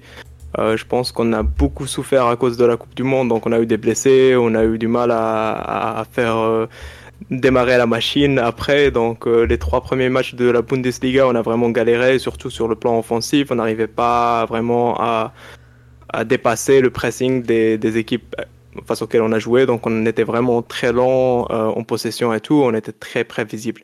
Euh, alors ça a beaucoup changé euh, contre Mainz et si je me rappelle très bien, c'était le match où Nagelsmann a switché d'une défense à 4 vers une défense à 3 et là ça a commencé vraiment à bien marcher. Donc on avait on avait largement détruit, on va dire, Mainz sur, le, sur les 50, 54 premières minutes. le reste, on a bien géré. Pareil à Wolfsburg, on a bien commencé. Je pense qu'on avait mis trois buts en 20-30 minutes. Et après, on a juste géré un peu le match. On a eu le carton rouge qui a un peu euh, changé la donne et qui nous a un peu mis, euh, je sais pas, dans un au piège. Enfin, on, avait galéré après le carton rouge. Mais voilà, on a su gagner, on a su gérer le match. Et puis le dernier match, pareil, je pense qu'on a très bien géré euh, les, non, enfin, les 90 minutes. Et, euh, et voilà, on, est, on arrive à Paris, on arrive pour ce match en bonne forme, plein confiance. Je pense que ce qui me fait peur, c'est peut-être Kylian Mbappé. Euh, moi, je pense qu'il va, qu'il va commencer titulaire, donc je pense que ça, c'est vraiment un peu le, le joueur qui m'inquiète chez le PSG. D'accord, c'est marrant, c'est qu'en Allemagne, enfin, je, pour suivre un peu de temps en temps les conférences du Bayern et tout, il y a quand même une sorte de, pas un mythe, mais pas loin autour de Mbappé. Et vraiment, là, t'as l'impression que Neymar ou Messi sont de très bons joueurs, évidemment, mais ne font pas spécialement peur au Bayern. Mais en revanche, Mbappé, sa vitesse, sa capacité à marquer, euh, il paraît aujourd'hui vraiment identifié comme le danger numéro un côté PSG, quoi. Je pense que c'est normal. Enfin, on, se connaît, quoi. On sait que notre peut-être notre faiblesse, c'est qu'on a souvent tendance à, trop se focaliser sur l'attaque, à essayer d'attaquer avec le plus grand nombre de joueurs possible et vraiment essayer de, de, créer le maximum possible d'espace pour, pour nos joueurs et comme ça on peut mettre le, enfin, autant de buts que possible. Et du coup, avoir un joueur en contre euh, comme Mbappé qui court à pleine vitesse à chaque contre-attaque, c'est un problème. Et je pense que Messi et Neymar, ils ont plus cette, cette vitesse. Si c'était Messi il y a peut-être 3-4 ans, je pense qu'on aurait beaucoup plus peur de lui que, que, Mbappé, par exemple. Mais là, Messi, il n'est pas aussi rapide qu'il était. Neymar aussi, je pense. Et du coup, Mbappé, c'est vraiment le joueur qui peut créer plein de problèmes pour notre défense. Je pense que même euh, Nagelsmann, il va jouer avec une défense à 3 demain, avec un euh, en défenseur droit, parce qu'il veut quelqu'un à côté de Upamecano ou, ou de. Comme ça, on peut avoir moins de situations de 1v1, surtout en contre, euh, et surtout avec Messi et Neymar qui peuvent facilement lancer Mbappé en profondeur. Donc ça, c'est vraiment quelque chose que je pense. Nagelsmann n'a pas changé son plan parce qu'il voulait que ce soit avec ou sans Mbappé, il voulait avoir cette couverture-là, surtout pour la défense. Euh, on a vu en 2021, ça a causé tellement de problèmes. Je pense en la première mi-temps, on avait tellement souffert contre Mbappé. Donc je pense que c'est normal qu'aujourd'hui, c'est un peu le joueur qui nous fait le plus peur. D'accord, d'accord, très bien. Attends, garde ton micro ouvert, t'inquiète pas, ça. Là, tu vas en parler tout le temps, donc t'embête pas à refermer à chaque fois. Euh, je passe un peu côté compo, donc. Donc, le Bayern, tu penses, vous allez jouer 3 derrière, si je comprends. Sommer dans les buts, on me demande des nouvelles de Manuel Neuer. Manuel Neuer est actuellement en train de négocier son amende avec le club, c'est ça à peu près? Ouais, je pense que là, ils sont en train de gérer un peu tout ce qui s'est passé. Il y avait tout un, tout un drama avec son, son coach. Enfin, c'était vraiment le, son meilleur ami, il l'avait coaché depuis, depuis très longtemps. Euh, il avait été viré parce qu'il avait des problèmes avec, avec Nagelsmann. Donc euh, ça, ça a créé tout un drama au sein du club. C'était du coup, euh, par Manuel Neuer, il a une, certaine influence au, au Bayern, normal, après tout ce qu'il a fait et l'expérience qu'il a et tout. Euh, il est aussi capitaine, donc ça a créé vraiment pas mal de problèmes entre lui et le coach. Mais aujourd'hui, voilà, il est blessé.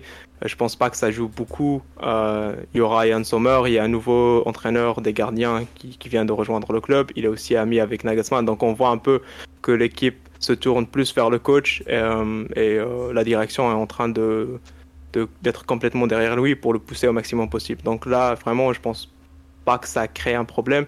Mais c'est vrai qu'il y a quelques semaines, enfin il y a quelques jours, c'était, tout un drama, surtout à Munich. Ouais, il faut pas grand chose à Munich pour qu'il y ait un gros drama aussi, il hein. faut le préciser. c'est le FC Hollywood, donc euh, c'est vraiment euh, ouais, tout, tout, ce qui se passe au sein du club. On a souvent l'impression que c'est, voilà, c'est, un, c'est un film ou une série Netflix. Donc là, franchement, c'est vraiment bien qu'on arrive juste à gagner les trois derniers matchs parce que ça nous met euh, dans une meilleure position. Et on sait que là-bas, souvent, quand, quand ça marche pas, quand on gagne pas et qu'on n'est pas assez convaincant, ben, on va en entendre parler euh, vraiment de, de tout. Ouais. On me dit, ton français est excellent, ça. D'ailleurs, je te confirme, tu parles très très très bien français. Si c'est pas ta langue maternelle, et je pense que c'est pas le cas, mais félicitations vraiment. On nous demande si c'est Tourelle qui lui-même était un formidable francophone euh, en trois, en trois mois. Euh, on nous dit qui gagne entre le FC Hollywood et le Entertainment Saint-Germain? Je, je ne sais pas, mais il y, a- il y a de quoi faire en tout cas. Euh, autre, oui, euh, euh, non, je vous ai mis la photo, oui, la fameuse photo avec Kimmich qui regarde Paredes et Neymar célébrer lors du, lors du dernier quart de finale. Non, on va revenir un peu sur l'aspect tactique. Donc, Sommer dans les buts. Ensuite, il Oui. faut attendre une défense à 3, c'est ça, avec euh, Delirte à gauche, Upamecano dans l'axe, et ça serait Cancelo, donc le central droit? Ah, alors, c'est ce que je pense, moi. Je pense que ça serait Cancelo, Upamecano et De Ligt. Donc, euh, c'est aussi ce que Build a, prévu. Donc, je pense qu'on est un peu, peu d'accord, moi et eux, euh, sur, sur la compo. Euh, parce que de 1, Cancelo et Upamecano, ils vont s'entraider en termes de relance. C'est deux joueurs qui sont très à l'aise balle au pied, qui peuvent vraiment nous permettre d'aller vers, vers l'avant, d'attaquer le le plus rapidement possible. Franchement, le Bayern, là où, si tu veux vraiment nous, nous défendre ou nous faire mal, c'est vraiment, faut, faut savoir nous presser à la, à la première transition. C'est vraiment la première passe entre le gardien et les défenseurs. Si tu arrives à vraiment nous bloquer, un peu comme on a vu contre Wolfsburg, où ils, ont, ils nous ont pressé, je pense, avec 6-7 joueurs. Euh, ils avaient que 4 derrière, c'était, c'était, c'était impressionnant. Euh, et ça nous a vraiment compliqué la vie. Et c'est vraiment pour moi ça le moyen le plus le plus intelligent ou le meilleur moyen possible en fait de, de, de nous stopper. Donc si tu nous laisses le temps de jouer tranquillement Eh ben, tu euh, risques entre rien. Sommer, Upamecano et euh, qu'on arrive vers euh, Davis ou Kimmich, bah là on est déjà en position d'attaque et on va on va on va vraiment pouvoir attaquer les espaces assez rapidement, surtout avec Müller qui qui, qui, qui s'y connaît en fait. Ouais, il va les sentir, il va aller là où ça va faire mal. Euh, et du coup, on est très bon en transition. Je pense que là, de 1, ça nous permet de, voilà, de, pouvoir construire de, de Sommer et de pouvoir ra- rapidement relancer le ballon. Mais aussi, ça nous permet de, de pouvoir défendre mieux les contre-attaques. Donc, on aura moins euh, à souffrir euh, contre Mbappé ou Messi ou Neymar, surtout si on a Cancelo et Upamecano qui sont assez rapides aussi. Donc, je pense que ça serait ça la ligne, euh, la, défense à 3. En fait, il y a absolument tout le monde qui est mort de rire dans le live parce que quand tu as dit il faut venir nous presser je peux sur continuer. Ah, oui, oui, mais en gros. euh, Philo, Philo a disparu. Ah mince, excusez-moi. En fait, j'avais coupé mon micro pour Philo rigoler parce que j'en pouvais euh, plus. Quoi. ouais. En fait, tout le monde est mort de rire parce que presser, c'est exactement ce que le PSG ne fait pas. Messi, la dernière fois qu'il a pressé, c'était encore à Barcelone, je crois. Donc, euh, vous risquez rien à ce niveau-là. Sois rassuré, tu peux dormir sur tes deux oreilles. On va sûrement pas vous presser. Si on, si on vous retient, si on vous contient en dehors de notre surface de réparation, ça sera déjà pas mal. Mais bon, vas-y, je te laisse continuer parce que on va venir vous presser. T'inquiète pas. Tu, vas, être un peu déçu, hein, mais bon. Je pense qu'ils vont quand même essayer. C'est pour ça, en fait, pour moi, la présence de, Mbappé change beaucoup de choses. S'il est là, je pense qu'il va quand même un peu pousser les autres à presser. Euh, et vous serez peut-être quand même assez, euh, assez solide, je pense, en termes de pressing. Je pense qu'ils vont quand même faire l'effort. Mais après, oui, euh, Messi, Neymar, ils sont connus pour ne pas être euh, les meilleurs presseurs, on va dire. Euh, après, euh, après ça, je pense au milieu, je pense qu'on aura quand même Kimmich et Goretzka. C'est très important pour l'équipe en termes de relance. Comme j'ai dit, pour avoir Kimmich, il doit, il doit être là pour, pour faire en sorte qu'on attaque et qu'on arrive à créer, à créer des occasions devant, mais aussi pour garder le ballon, pour le faire tourner et tout. Et Goretzka pour le côté physique. Euh, là, on aura devant nous Messi et Neymar. Ils sont très bons dribbles. Ça va être galère de les arrêter, surtout quand ils vont pouvoir euh, combiner entre eux et pouvoir trouver, je sais pas, Mbappé ou, Hakimi ou, euh, Nuno dans leur course. Donc franchement, on doit devoir mettre autant de, joueurs au milieu, comme ça on vous, on vous bloque euh, là où ça fait mal. Je pense que le jeu du PSG, vraiment, euh, c'est Messi et Neymar qui, combinent au milieu. Donc si on a plus d'hommes pour, euh, plus de joueurs là au milieu, je pense que ça va plutôt bien marcher pour nous.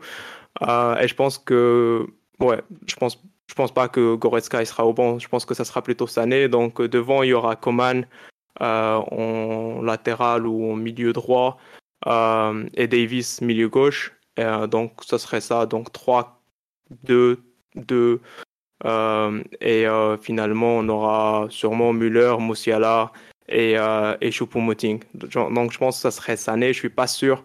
Il était vraiment en bonne forme dernièrement. Il est important aussi, mais, mais je pense que là, on va plutôt essayer de, de, de sortir ou de revenir ou rentrer à Munich avec un bon résultat et surtout ne pas, pas avoir de problème contre le PSG en contre ou, quand ils ont la, balle en possession, surtout avec Messi et Neymar euh, en axe. Ouais, tiens, question sur. Euh, moi j'ai une question par rapport à Kimmich, parce que c'est un, joueur qui est sous la menace d'une suspension. Euh, il avait été expulsé, c'était à Wolfsburg. Il a des problèmes de. Comment dirais-je.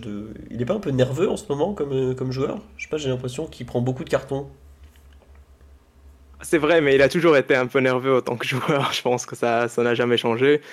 Mais c'est un peu ce qui fait euh, l'homme aussi. C'est un joueur assez motivé, qui, qui s'y donne toujours, qui donne toujours tout pour le club.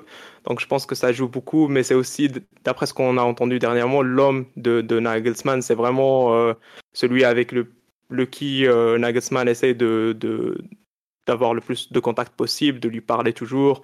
Euh, c'est un peu son, son, bonhomme au milieu et, euh, et apparemment il est plus important pour, euh, pour Nagelsmann que, que New York l'était. Donc ça on dit beaucoup sur son importance aujourd'hui et on parle même de, de lui en tant que capitaine ouais, c'est la suite, l'année prochaine.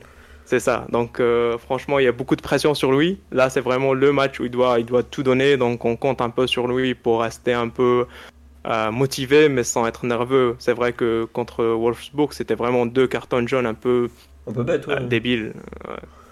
Ouais. Et euh, autre question sur live, on nous parle de Goretzka qui fait une bonne saison ou moyen? Je t'avoue que j'ai pas trop suivi le Bayern cette année. Alors, ça dépend des matchs, on va dire. Ça dépend des matchs. Euh, le dernier, il a joué autant que 6. Il a remplacé Kimmich qui était du coup suspendu. Il a fait un excellent match. Euh, je pense qu'il est très très important pour l'équipe quand il est impliqué, quand il ne cherche pas juste à attaquer ou à, marquer des buts. Parfois, il a tendance d'oublier en fait qu'il est milieu de terrain. Donc ça, ça peut vraiment énerver certains. Euh, mais là, je pense que vu la taille du match, il sera, il sera là, il sera, il sera concentré. Euh, et on aura besoin de lui parce que voilà, c'est quelqu'un qui est assez costaud, qui peut gagner euh, des duels aériens, qui peut, qui peut ramener beaucoup de, de physique, physique euh, au terrain. Le physique, ouais, ouais, c'est ça. Et, euh, et, surtout en contre, en fait. Il est très très dangereux euh, quand, on, part en contre-attaque. Il est rapide, il se place très bien. il peut gagner des têtes. franchement, c'est un joueur assez complet pour un milieu de terrain. Donc, je pense que je pense qu'il sera là. Je pense qu'il jouera. et du coup, oui, ça serait Louis peut-être un peu plus en box box box to box et euh, Kimmich du coup en tant que défense en tant que milieu défense défensif. Défensif c'est ça. Ouais et, euh, et devant il y aura Musiala du coup qui fera un peu le lien entre l'attaque et, euh, et, le milieu. Le fameux alors la dernière fois que le PSG et le Bayern se sont joués Musiala était trop jeune. Aujourd'hui c'est un peu le, le, petit prodige du Bayern. L'enfant couvé tout ça il est devenu un titulaire indiscutable Musiala clairement quoi Absolument, absolument. Alors on parlait un peu de ça dernièrement. Euh, du coup, en fait, il y avait tout un débat sur qui doit jouer, Musiala ou Müller, pendant un moment. Euh, on a vu le Bayern sans Müller, du coup, pendant les trois premiers matchs, si je me rappelle bien, et ça n'a pas du tout marché. Donc il est assez important pour l'équipe. Et euh, apparemment, Nagelsmann a eu une petite réunion avec l'équipe, et le résultat était que bah, tout le monde voulait Musiala et Müller titulaires. et du coup, je pense que c'est quelque chose qu'on va pas changer je pense qu'il se complète assez bien. Et euh, Müller, c'est vraiment le joueur qui permet en fait que, que la mayonnaise prenne. Je sais pas. c'est bien, dit, bien ça, t'inquiète. Hein. C'est vraiment le joueur qui va, qui va faire en sorte que en fait tout marche. En fait, il joue toujours en première intention, il va toujours faire l'effort pour l'équipe, il va toujours aller au pressing. Si on se rappelle du dernier match du Bayern, c'était lui qui fait un pressing juste seul, il, arrive à, à, choper le ballon et à marquer. C'est vraiment quelqu'un qui se donne à fond pour l'équipe. Et du coup, quand on a Coman, Davis, Musiala, etc., c'est des joueurs qui ont tendance à trop garder le ballon. Et donc, tu as besoin de quelqu'un qui va la lâcher rapidement, qui va faire euh, l'effort, qui va créer l'espace, qui va pas chercher à être, euh, je sais pas, le joueur. Euh, il est toujours là pour les autres et il va toujours chercher à mieux placer les autres que lui. Et donc, ça, ça vraiment, ça permet au Bayern d'être beaucoup plus dangereux, beaucoup plus rapide en transition, en, en combinaison, etc. Et, euh, et, du coup, je pense que les deux, ils, vont jouer. Donc, euh, ouais, Moussiala, c'est vraiment devenu aujourd'hui le joueur du Bayern. C'est un peu la superstar, un peu le Mbappé du Bayern. D'accord. On, oui, la dernière fois qu'on vous a joué, Moussiala, il avait 16 ans, 17 ans, je sais même plus. C'était en 2001, ah. ouais, 17-18 ans, il était tout jeune, quoi. Je me rappelle de la finale, il avait pris une photo euh, avec euh, Neymar et on avait pas mal qui ont rigolé, qui disaient que bah, bientôt il va, il va jouer contre lui. Donc c'est aujourd'hui quelque chose qui est arrivé. Je pense que la dernière fois en 2021, il était là, mais il n'était pas aussi important. Il rentre. Il jouait beaucoup. Euh, ouais, je rentre au deuxième match, ouais. ouais. Il doit rentrer au ouais, parc ça. rencontre pour, pour, pour, mettre le deuxième. Ouais. ouais. Ouais, il avait, il avait quand même quelques moments où on savait que, on savait le joueur qu'il allait devenir. Mais là, aujourd'hui, c'est vraiment euh, sa saison, c'est c'est la saison. Il confirme un peu. Euh, il a des excellents chiffres en Bundesliga, en Champions League et tout. Et je pense que euh, on a vu contre le Barça aussi. C'est vraiment un joueur qui peut apporter beaucoup au Bayern, surtout au milieu de terrain. Ouais. en Bundesliga, c'est le meilleur buteur du Bayern, si je me trompe pas, avec ses 10 buts, non? Oui, je pense aussi c'est le joueur avec le plus de buts et assists en Bundesliga aujourd'hui. Oui. c'est 10 buts, 7 passes D, j'ai vu ça. Euh, on nous demande euh, quid de Pavard? Normalement, il serait plutôt remplaçant, si je me trompe pas, c'est ça? Ce qui paraît. Alors, il a bien joué les derniers matchs. Pas aussi bien des matchs d'avant, mais euh, je pense que là, il sera, il sera remplaçant. Pavard, c'est quelqu'un qui peut apporter beaucoup défensivement, mais, mais je pense que Cancelo, il, peuvent faire ça et rapporter encore plus, surtout en termes de transition. Comme j'ai dit, le Bayern, c'est vraiment une équipe qui cherche d'optimiser le maximum possible la première relance. Donc on veut vraiment que dès le début, on arrive à créer assez d'espace. On va essayer de faire en sorte que le terrain est aussi grand que possible. Donc on va avoir Coman vraiment à l'autre bout, Davis à l'autre bout. Euh, et c'est des joueurs qui ont tendance à vraiment euh, coloniser, on va dire, leur couloir. Euh, et du coup, ben, tu as, ça et et avec Cancelo, tu as beaucoup plus de chances d'avoir quelqu'un qui peut vraiment relancer vite et relancer bien vers, vers, euh, vers Coman ou vers Kimmich. Et ça nous permet de rapidement transitionner euh, vers des, vers, des positions d'attaque. C'est terrible, c'est que tout ce que tu décris comme les points forts du Bayern, ça correspond aux points faibles du PSG. Faut aller vous presser haut, on est incapable de faire un pressing. Vous allez vous étaler sur toute la largeur du terrain, on est incapable de se déplacer en bloc, on va avoir des mecs répartis n'importe où sur le terrain. Euh, c'est déprimant. On me dit sur la live, euh, c'est pourquoi tu l'as invité, il nous tue le moral. Je, suis désolé, il connaît, euh, il connaît son équipe, c'est tout quoi. Et bon. Et alors, oui, vas-y. Moi, je suis pas aussi, confiant. Je sais que le PSG aussi a des points où, ils peuvent facilement nous faire, nous faire mal. Enfin, comme j'ai dit, pour moi, en fait, avant, avant que Mbappé fait partie du, du squad, je me disais que allez, on va aller là-bas pour gagner. J'étais quasi sûr. Mais avec la présence de Mbappé, je me dis, on doit quand même faire gaffe. En fait, c'est vraiment ce genre de match où si tu te prends un but très tôt, un peu comme en 2021, bah ça change, ça change en fait tout. Euh, ça change ton envie, tu es moins confiant. Et nous, on a cette habitude aussi d'essayer de trop en faire. Franchement, le Bayern, parfois, on en fait beaucoup trop et on rate tellement d'occasions. On va chercher à attaquer avec plus de joueurs. On va faire rentrer Gnabry à la place de, de Goretzka, par exemple, etc. Et on va juste se flinguer. Donc, ça, c'est vraiment quelque chose. Euh, genre, euh, avec la présence de Mbappé, je pense pas que euh, le PSG a pas assez points forts. Vous êtes assez fort, vous êtes assez costaud, et là, c'est vraiment le match pour vous, pour sauver la saison. Donc, je pense que ça a beaucoup à jouer aussi. Et il faut bien qu'on commence, commence le match, sinon on va souffrir. Ouais, non, c'est vrai qu'en 2021, ce qui avait fait basculer la double confrontation, c'est que le Bayern est mené 2-0 au bout d'une demi-heure en plus. Ouais, c'est... Il y a Mbappé et Marquinhos qui marquent. Et après, vous avez dû courir après le score par toute la double confrontation au final. Quoi. C'est ça, et on a même réussi à égaliser, et après on s'est flingué aussi. Donc c'est vraiment ça un peu, euh, un peu le problème du Bayern. On a souvent cette tendance à... On a tellement envie de gagner tous les matchs qu'on parfois on, en fait trop et euh, ça peut causer notre perte aussi. Ça arrive souvent. Ouais. Tiens, question, tu as parlé de, du fait de...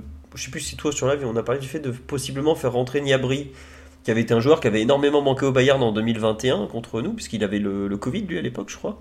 Euh, on sait que c'est un joueur qui est quand même euh, qui est un peu critiqué en Bavière notamment, qui est pas forcément facile à placer sur le terrain non plus. On sait pas vraiment trop son poste.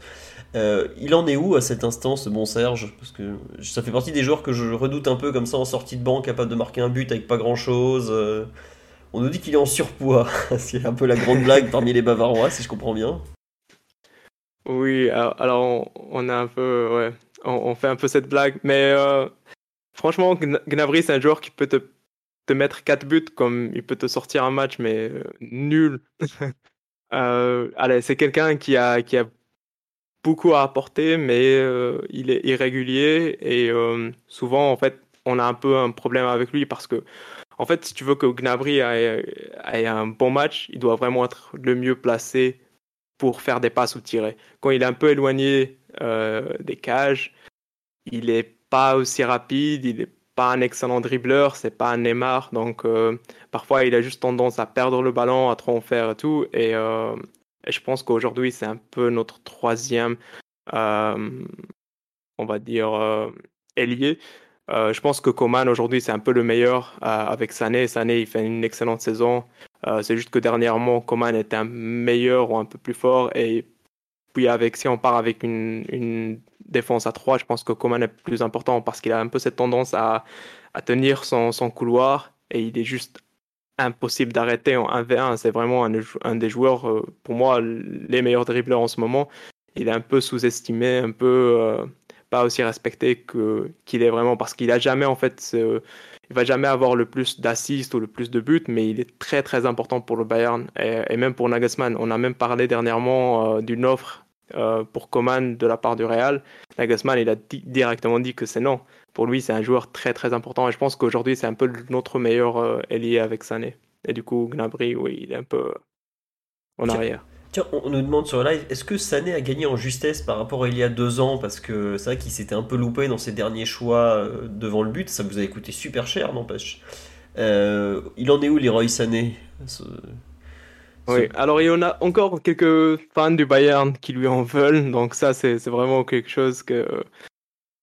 Ça a pris beaucoup de temps en fait pour lui de, pour vraiment s'installer au Bayern. Il a beaucoup souffert au début, euh, même avec l'équipe nationale. C'était un joueur en fait qui faisait pas assez d'efforts défensivement, il revenait pas souvent défendre et tout avec les autres et ça a créé pas mal de problèmes avec, euh, avec euh, Love ou Flick euh, ou même Nagelsmann je pense.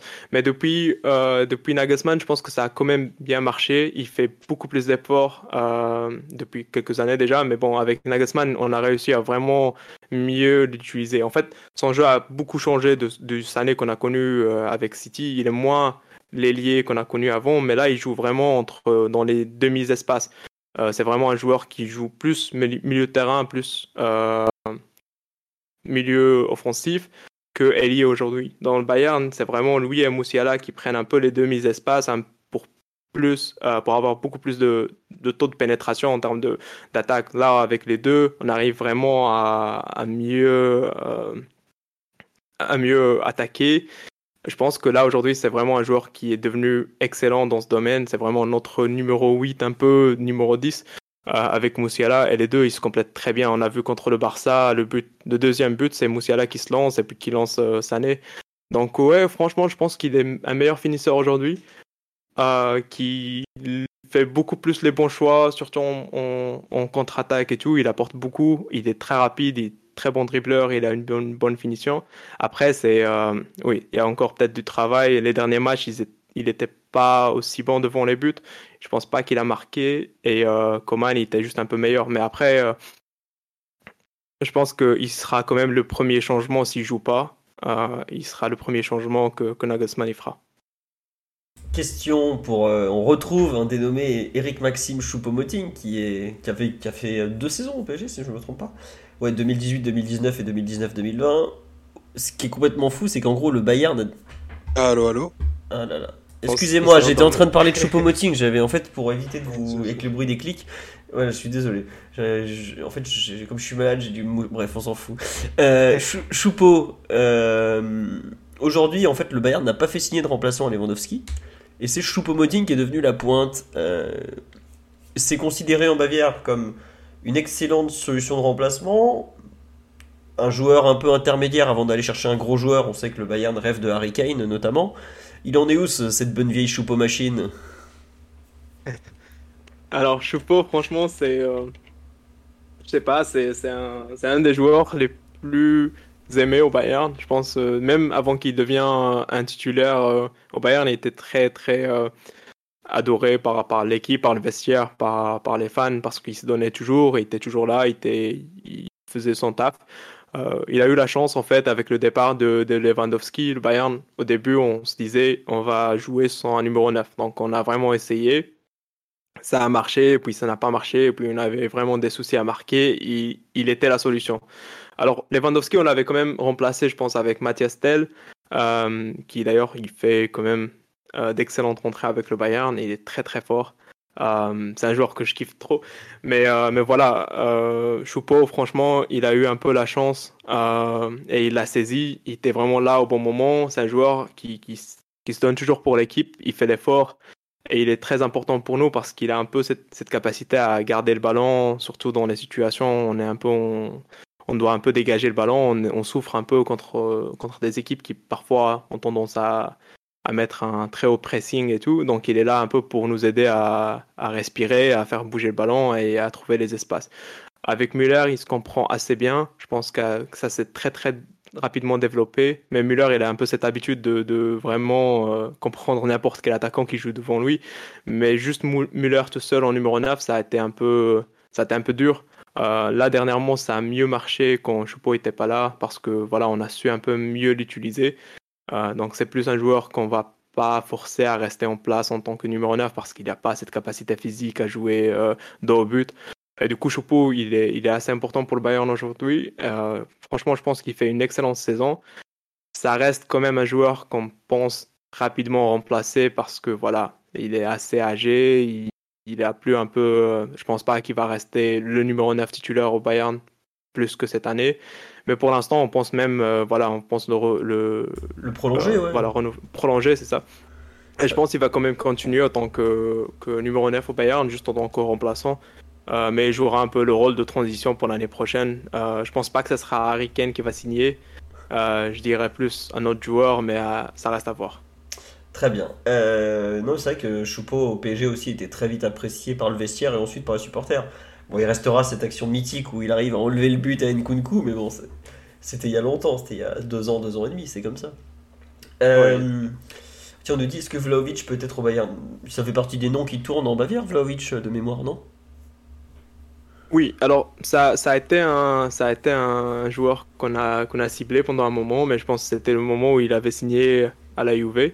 Mhm. Euh, là, aujourd'hui, je sais pas. Je pense que ça dépendra un peu de ce qui se passe euh, en Italie et euh, de la situation de la Juve. S'il y a une chance, c'est possible que ça se passe. Il y a, il y a certains fans du Bayern qui en parlent, euh, mais pour l'instant, il n'y a pas vraiment de rumeurs qui indiquent ça.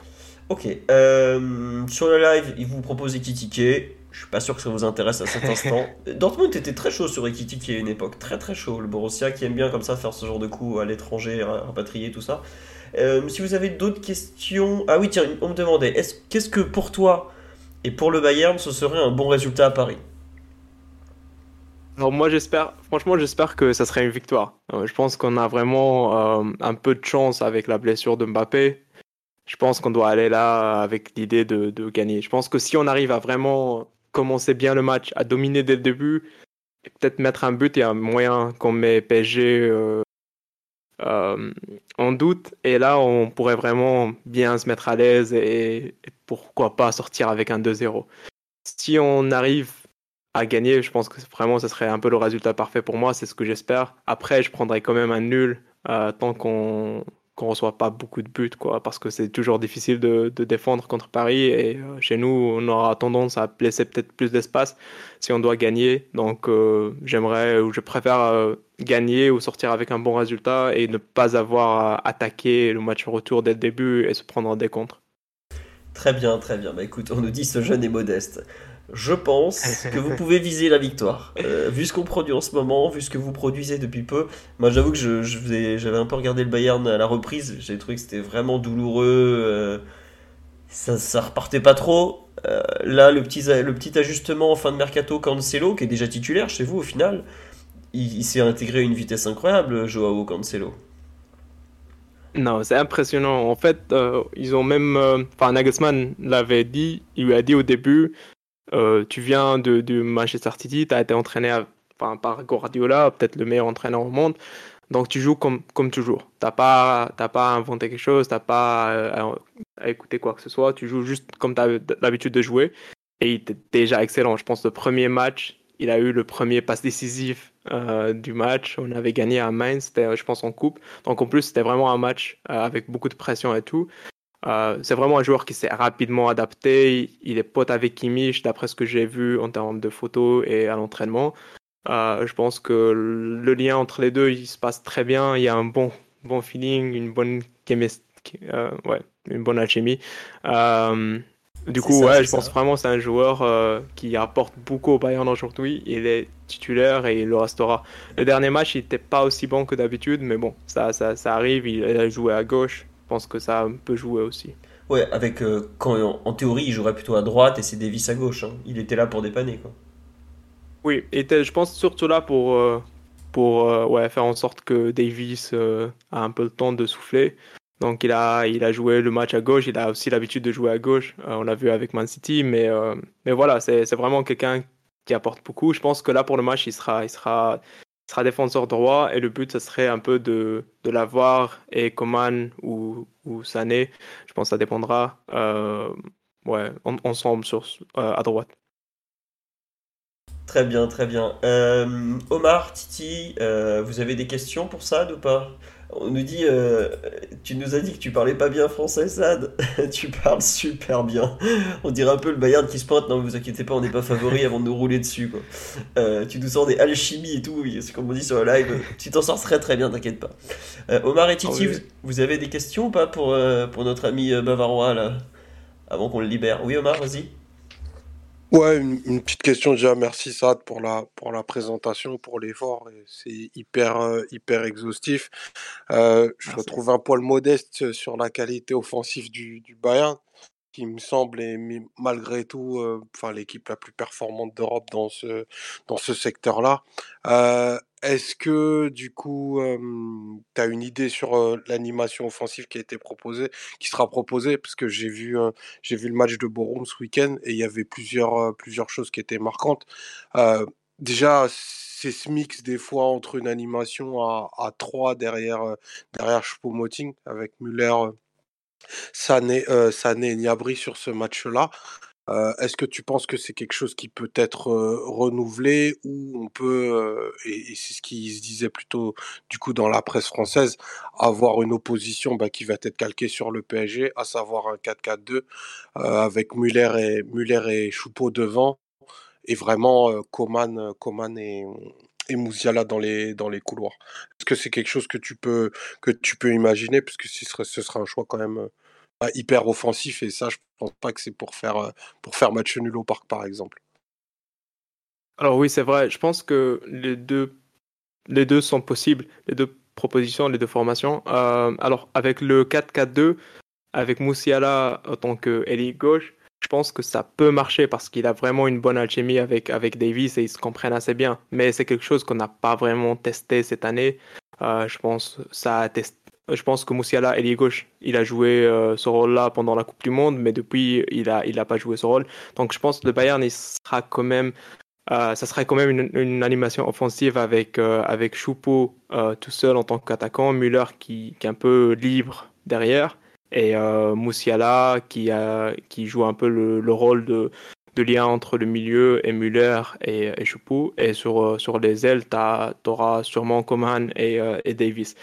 Si c'est pas Davis, euh, si Davis, enfin là je parle du principe qu'on part avec une, une défense à 3, mais si c'est un 4-2-3-1 qu'on a l'habitude de voir du Bayern, donc là, ça serait, je pense que ça serait Coman, du coup, ailier gauche, et euh, Sané, ailier droit. Parce que Coman, euh, ailier, ailier gauche, on l'a vu beaucoup cette, saison, surtout depuis la, reprise. Euh, donc c'est quelque chose qui est possible. On l'a vu surtout contre Wolfsburg, où il a mis deux buts. Euh, il est très à l'aise sur les deux côtés. Et puis Sané, euh, côté gauche, enfin côté droit, pardon. Il a un peu cette habitude de, rentrer du coup et d'apporter un peu un surnombre euh, au milieu. Il a un peu cette, il est très bon en combinaison, donc il va chercher à combiner avec Müller et Moussiala en rentrant un peu du côté du côté droit. Et Cancelo, il va prendre le couloir. Donc ça, c'est quelque chose qui peut aussi se produire. Donc franchement, le Bayern aujourd'hui avec Nagelsmann, on a l'habitude de voir multiples euh, formations. Apparemment, d'après ce qu'il a dit, il a un plan assez clair. Mais franchement, j'ai pas une idée sur, sur ce qu'il ce qu'il prépare. Donc je pars un peu du principe que build ou build, euh, ils savent un peu mieux que moi et c'est pour ça que je me suis un peu basé sur, sur leur formation qui était un 3, un 3 5 2 à peu près euh, pour dire que ça serait peut-être plus ça et euh, pas le 4-4-2. Omar, ça te va comme réponse? C'est bon, c'est assez précis? Super, merci. Et j'ai une autre question. À quel point, euh, tu, tu en parlais tout à l'heure, euh, le, le, le, staff, enfin le management du, Bayern avait a fait des, envoyé des vrais signaux de confiance à, Nagelsmann avec euh, bah, le, recrutement de l'entraîneur de gardien qui est quelqu'un de, de sa garde rapprochée. À quel point ce match euh, au Parc demain est important dans, non pas pour le crédit de, de, de Nagelsmann, mais dans, dans, sa construction européenne, parce que ben, il y a eu un peu le, le couac de Villarreal l'année dernière. À quel point, euh, voilà, il y a une approche, euh, je dirais, euh, en termes de pression pour cette rencontre-là, pour justement le Nagelsmann, ce qu'il est et, son poids au Bayern. Est-ce qu'il serait remis en cause si ça se passait mal? Est-ce que, est -ce que ces débats-là commencent ou, existent en, Allemagne? Franchement, c'est une excellente question. C'est vraiment la question du moment parce que effectivement, c'est quelqu'un qu'on a beaucoup fait d'efforts pour, pour le mettre en meilleures conditions possibles, surtout cette, cette saison. Euh, les autres coachs, un peu Kovac, euh, même Flick, parce qu'il était surtout pendant le Covid, il était là et c'était compliqué pour l'équipe de faire des investissements. Mais lui, en termes d'investissement, en termes d'efforts, franchement, on a tout fait euh, pour Nagelsmann aujourd'hui. Donc, c'est vrai qu'il y a cette pression sur lui, il doit rapporter quelque chose, il doit gagner des matchs et surtout en Champions League. On connaît le Bayern, c'est vraiment là où il faut être. C'est le grand match. Si tu commences à perdre ou à pas assez bien jouer les grands matchs, bah, on a tendance à, à chercher quelqu'un d'autre. Euh, et du coup, oui, c'est vrai, je pense qu'il est un peu en pression en ce moment. Euh, après, voilà, euh, je pense que s'il arrive quand même à juste gagner ou se qualifier, c'est assez important. Mais je pense pour les fans, tout le monde est là, il veut plus qu'une simple qualification. On veut, un match où on voit un peu le vrai Bayern, un, un, peu le vrai visage du Bayern et pas, pas revoir un peu les mêmes problèmes qu'on a vu contre Villarreal. Donc, euh, il doit pas essayer de trop en penser. Parfois, il a un peu l'habitude de d'abuser avec certains de ses choix. Il est un peu comme Guardiola, il, lui ressemble beaucoup. J'ai vu Guardiola avec le Bayern. Donc parfois en termes de Champions League, franchement, il faut aller pour gagner, il faut pas, faut pas se compliquer la vie. Euh, et je pense, ouais, le Bayern, ils attendent ça de lui, ils attendent des performances, ils attendent des résultats. Euh, cette saison, ça a été assez bien. On a vraiment très très bien commencé la saison et je pense aussi ça a motivé un peu euh, les, les Kahn et, Brazo derrière pour aller chercher des joueurs pour, pour l'aider un peu à remplacer les blessés. On a eu Lucas, on a eu Neuer, donc c'était vraiment deux, deux blessés qui, qui, nous ont fait mal. Deux blessures qui nous ont fait mal. Donc voilà, là, là, il a un peu le bon squad. Il a tous les joueurs qu'il faut. Il a même Cancelo, c'est un joueur que lui, il kiffait tellement. Donc euh, on a tout fait pour lui et euh, effectivement il a la pression, il doit, il doit aller. De, demain on, doit voir euh, le vrai Bayern, sinon ça va va pas être facile pour lui au retour à Munich et surtout aussi pour Kimmich. Donc tu as parlé un peu du drama qui s'est passé avec avec Neuer, mais aussi Kimmich. Là s'il veut vraiment euh, devenir un capitaine ou un des capitaines du Bayern, c'est vraiment demain où il faut le montrer. Demain, c'est vraiment le match où il a un peu la pression. Il doit, après la Coupe du Monde, il a plus d'excuses. Euh, il, il, le sait. Euh, on attend beaucoup de lui et, euh, et, surtout dans les grands matchs. Très bien. Question très importante qu'on nous demande sur le live. Est-ce que Nagelsmann, c'est pas un nulard qui se prend pour quelqu'un d'autre? Et surtout, comment il sera habillé demain? Parce que ce jeune a un problème vestimentaire important. Est-ce que c'est un sujet en Allemagne, les costumes de Julian Nagelsmann ou pas? Ah, beaucoup, beaucoup. Ah, ça, ça en parle beaucoup. Apparemment, même. Euh... Enfin, je sais pas, c'est Falk, c'est un des, journalistes du Bayern qui le dit. Euh, il dit que ça a été un sujet pour, euh, pour, euh, enfin, ils lui ont dit de, de, de, calmer un peu les choses en termes de style vestimentaire. Je sais pas si c'est vrai ou pas, mais c'est vrai qu'il a l'habitude un peu de, de, nous étonner, on va dire. Franchement, ce qu'il avait fait, excuse-moi, je t'ai coupé. Ce qu'il avait fait en demi-finale de Ligue des Champions, c'était un attentat contre les yeux. Il avait été puni 3-0, tu rentres à la maison. Je, ça n'avait pas pardonné. Mais c'est incroyable, quand même. C'était avec Leipzig Ouais, c'était Leipzig, la demi-finale. Et en fait, je savais pas que. Alors, pour ceux qui connaissent pas Christian Falk, c'est en gros le journaliste star de Bild, qui est le tabloïd allemand monstrueux qui, qui prend toute la place, et qui est donc. Euh, qui suit le Bayern en permanence depuis combien Au moins 10 ou 15 ans maintenant, Christian Falk, même plus que ça. Ouais, je pense, franchement, j'ai pas une idée sur le. Sur combien de temps Je sais même pas à qui vous le comparez en fait. C'est tellement un c'est plus gros que, limite que Pedrerol avec euh, le Real Madrid pour vous donner une idée ou ce genre de type. C'est vraiment le journaliste numéro 1 en Allemagne aujourd'hui qui suit le Bayern en permanence, qui a un avis sur tout. Évidemment, il suit le Bayern donc il a un avis sur tout. Et euh, qui donc fait un peu la pluie et le beau temps euh, sur le, dans le build et dans les relations entre le, le Bayern, la presse et autres, tout ça. C'est vraiment, en fait, c'est marrant, c'est à quel point le Bayern est un club aussi tu me corrigeras, euh, qui est médiatiquement ultra important, avec des influences, ou des fois, certains journalistes, tu peux sentir leur influence sur le club quand même. C'est vraiment un truc, il y a un peu de la tension politique des fois entre ce que les mecs écrivent, je pense notamment à Falk, mais il n'y a pas que lui, hein, et ce que le club va faire dans les, actes ou va répondre un peu sur le terrain. C'est un truc... Euh, nous, au PSG, globalement, on n'est pas du tout à ce niveau-là. Euh, les mecs écrivent, ils peuvent écrire ce qu'ils veulent ça va pas forcément influencer les choix. J'ai l'impression qu'en Allemagne, il y a un, peu un rapport de force permanent entre la presse et le club, un peu, non? Je pense pour, pour lui, oui. Euh, il est, enfin, en termes de mercato et, tout, il a souvent pas les bonnes infos. Je vais pas dire que c'est ma source préférée, euh, mais en termes de, de problèmes ou de drama, il est toujours là. Franchement, euh, moi, il m'avait étonné avec tout ce qui se passait avec Flick. Parce qu'au début j'y croyais pas. On disait que voilà Flick et Salih Hamidzic ils avaient plein de soucis et que ça marchait pas. C'était je pense si je me rappelle bien c'était surtout lui qui qui, qui en parlait et qui, disait, que et il disait que voilà il se blaire même pas enfin il, discute pas il parle pas il s'aime pas et tout et euh, et je pensais que voilà c'était professionnel c'était pas vraiment personnel je pensais pas que Flick allait jusqu'à jusqu'au point où il allait quitter le Bayern euh, mais je pense avec le départ de Ruminege, euh, là, ça lui a pas laissé le choix et il s'est barré. Mais franchement, Falk, il était fort là-dessus. En fait, en tout ce qui, tout ce qui est drama, il, est toujours là. Il, est, il a ses sources, il s'y connaît. Après, en termes de transfert, dernièrement, il n'était pas vraiment. il est pas bon euh, sur les transferts. On me demande sur la live, oui, c'est lui qui dit des trous et des falls, mais il se plante une fois sur deux, c'est ça qui est extraordinaire en plus. ouais, je te jure. En fait, pour ceux qui. C'est un peu la voix officieuse du Bayern. Quand les dirigeants veulent démentir ou faire passer un message, ils passent par lui. Quoi. Mais c'est pas, pas un personnage très connu euh, hors d'Allemagne, même si Twitter l'a fait un peu connaître, mais c'est ça fait partie un peu du microcosme Bayern, cette façon d'être très FC Hollywood, euh, la presse qui s'en mêle, le Bild évidemment, qui a un poids monumental en Allemagne. C'est aussi ça le, Bayern. Quoi. Ouais, franchement, c'est un peu le FC Hollywood aussi. C'est. Euh, c'est quelque chose en fait que voilà, euh, depuis des années ça n'a pas changé. Il y a souvent ces genres de drama. Je me rappelle euh, entre Ribéry et Robin avant, il y avait euh, entre, je pense, Schweinsteiger et d'autres joueurs. Mais voilà, c'est vraiment quelque chose qui, qui, se passe souvent au club. Enfin, je pense que ça se passe souvent ailleurs aussi. C'est juste qu'au Bayern, on a l'habitude d'en parler et bah, ça, ça crée tout, tout des dramas et tout. Là, dernièrement, avec New York, franchement, je pense que ça a été un peu, un peu chaud ce qu'ils ont fait.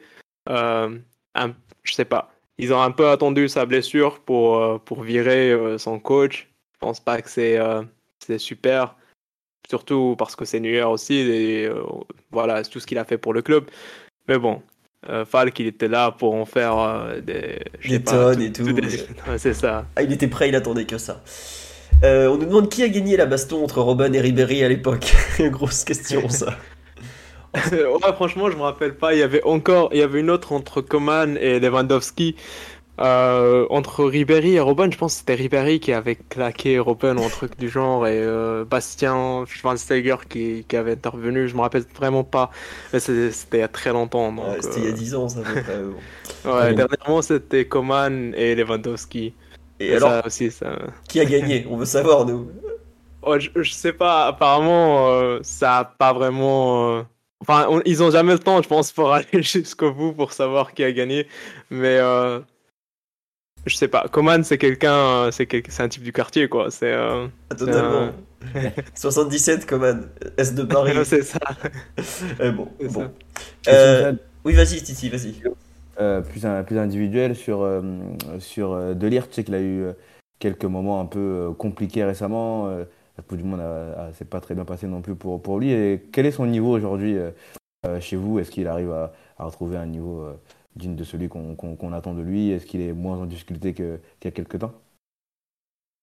Alors moi, franchement, je l'aime bien. Je trouve que il est très très fort en duel, il est très costaud, il est présent, il, sait, il sait défendre et tout, ça c'est pas un souci. Le truc qui m'a un peu choqué avec lui, c'est que je m'attendais à ce qu'il soit beaucoup plus fort avec le ballon. En termes de relance, c'est vraiment pas encore ça. Je pense qu'il est un peu loin euh, de ce qu'on attendait. Et du coup, Upamecano parfois a tendance de, de devoir tout faire. Ça, ça a causé des problèmes pour le Bayern. Euh, surtout parce que, en fait, quand on nous presse, on essaie vraiment de, de créer une ligne qui sépare un peu euh, Upamecano de, de Kimmich. Et du coup, c'est très compliqué pour lui d'atteindre Kimmich. Et il va chercher à jouer des, des longs ballons vers Coman ou vers un autre ailier, Sané ou, ou. Euh, et euh, là, ça, cause un problème parce que tu t'attends à ce que Delirte soit un peu plus, plus enfin, qui, qui prend un rôle un peu plus important en termes de relance. Je pense qu'il n'est pas encore là, mais il fait quand même l'effort. C'est vraiment un joueur qui, euh, je pense, il, aimait bien le Bayern avant, il voulait vraiment être là et depuis, depuis son arrivée, il fait tout un peu pour, pour s'imposer. Là, un peu avec la blessure de Lucas, il a eu tout le temps qu'il fallait pour, pour se mettre en place. Il a une bonne, bonne relation avec Upamecano, ils, se parlent beaucoup. Et je pense qu'ils sont un peu complémentaires. Euh, Upamecano est là avec sa vitesse et euh, sa capacité à relancer.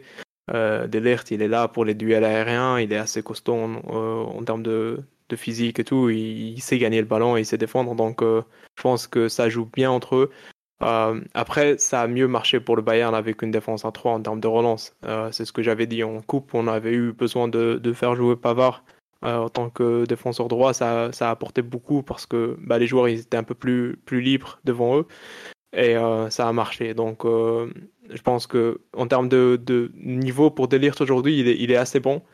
Il y a encore quelque chose à améliorer, c'est sûr. Et j'avais. Oui? Excuse-moi, vas-y. Pardon. Non, non, j'avais juste une question pour vous aussi, parce que, bah, du coup, pour vous, qui sera en défense en fait? Je pense que ça change beaucoup si c'est Ramos ou va jouer en gros. Euh, bah, vas-y, Titi, si tu réponds. Non, en gros, euh, pour nous, euh, dans l'idéal, il aurait fallu que Kim Pembe soit apte pour que tu puisses jouer avec. la défense centrale du PSG est un immense problème, honnêtement, Sad. Tu peux demander à 10 supporters, je pense que tu auras 10 versions différentes de quelle est la meilleure charnière. Parce que t'as aucune qui s'impose. Tu vois, là sur le live, on me dit Danilo Kimpembe, euh, peut-être. Ramos, globalement, est en immense difficulté dès qu'il s'agit de courir vers son but. Dès qu'il y a un ballon en profondeur, euh, il y a tous les signaux qui sont en rouge, il est à la rue. Heureusement, le Bayern a Choupeau en pointe, donc euh, en, vitesse, c'est pas ce qui se fait de plus rapide. Mais euh, il y a la défense centrale du PSG, honnêtement, je pense que tu nous demandes, même à nous trois, là qui parlons, Omar, Titi et moi, on te donnerait peut-être trois charnières différentes. Euh, Kimpembe est pas apte, enfin parce qu'il revient à peine de blessure. Mukiele est blessé. Comme on dit sur live, on est obligé de laisser Marquinhos parce que c'est le seul qui met moins de 20 secondes aux 100 mètres. C'est vraiment un chantier, la défense centrale, c'est terrible. Quoi. Sur le live, on me dit Danilo Marquinhos, c'est peut-être la moins mauvaise du moment, effectivement. Je sais pas, tiens, Titi, toi, tu mettrais qui en défense centrale? Bah, franchement, il n'y a pas Kimpembe. Je crois que je... compliqué, mais comme j'avais dit il y a, trois jours, euh, Ramos, euh, je pense que je vois pas Galtier euh, ne pas faire jouer Ramos s'il est apte. Voilà. Mais c'est vrai qu'il est, très en, il est vraiment en difficulté. euh, dès qu'il faut courir vers son but, dès qu'il a, y a un peu de vitesse en face, voilà, c'est plus le, le, Ra- le Ramos d'antan comme tout le monde sait. Euh, mais voilà, je vois quand même, je le vois jouer demain aux côtés, de Marquinhos, mais peut-être que la meilleure charnière du moment entre guillemets, et encore, ce serait peut-être Danilo euh, Marquinhos, mais bon, voilà, c'est pas, c'est pas, c'est pas foufou non plus. Ah ouais, et juste un, un autre truc en fait, c'est que ta charnière centrale, elle t'influence sur le reste parce que vu qu'on a une équipe avec beaucoup de petits joueurs en taille, bon en talent aussi certains, hein, mais en taille surtout, t'as besoin de faire jouer Danilo, plus Ramos, plus Marquinhos, parce que t'as personne qui gagne un duel aérien dans notre équipe. Euh, Nuno, l'arrière gauche, n'est pas très grand. Hakimi, il est assez. Enfin, et Nuno sont des joueurs de taille standard pour des latéraux 1m80-85, mais ils sont pas spécialement forts dans les airs.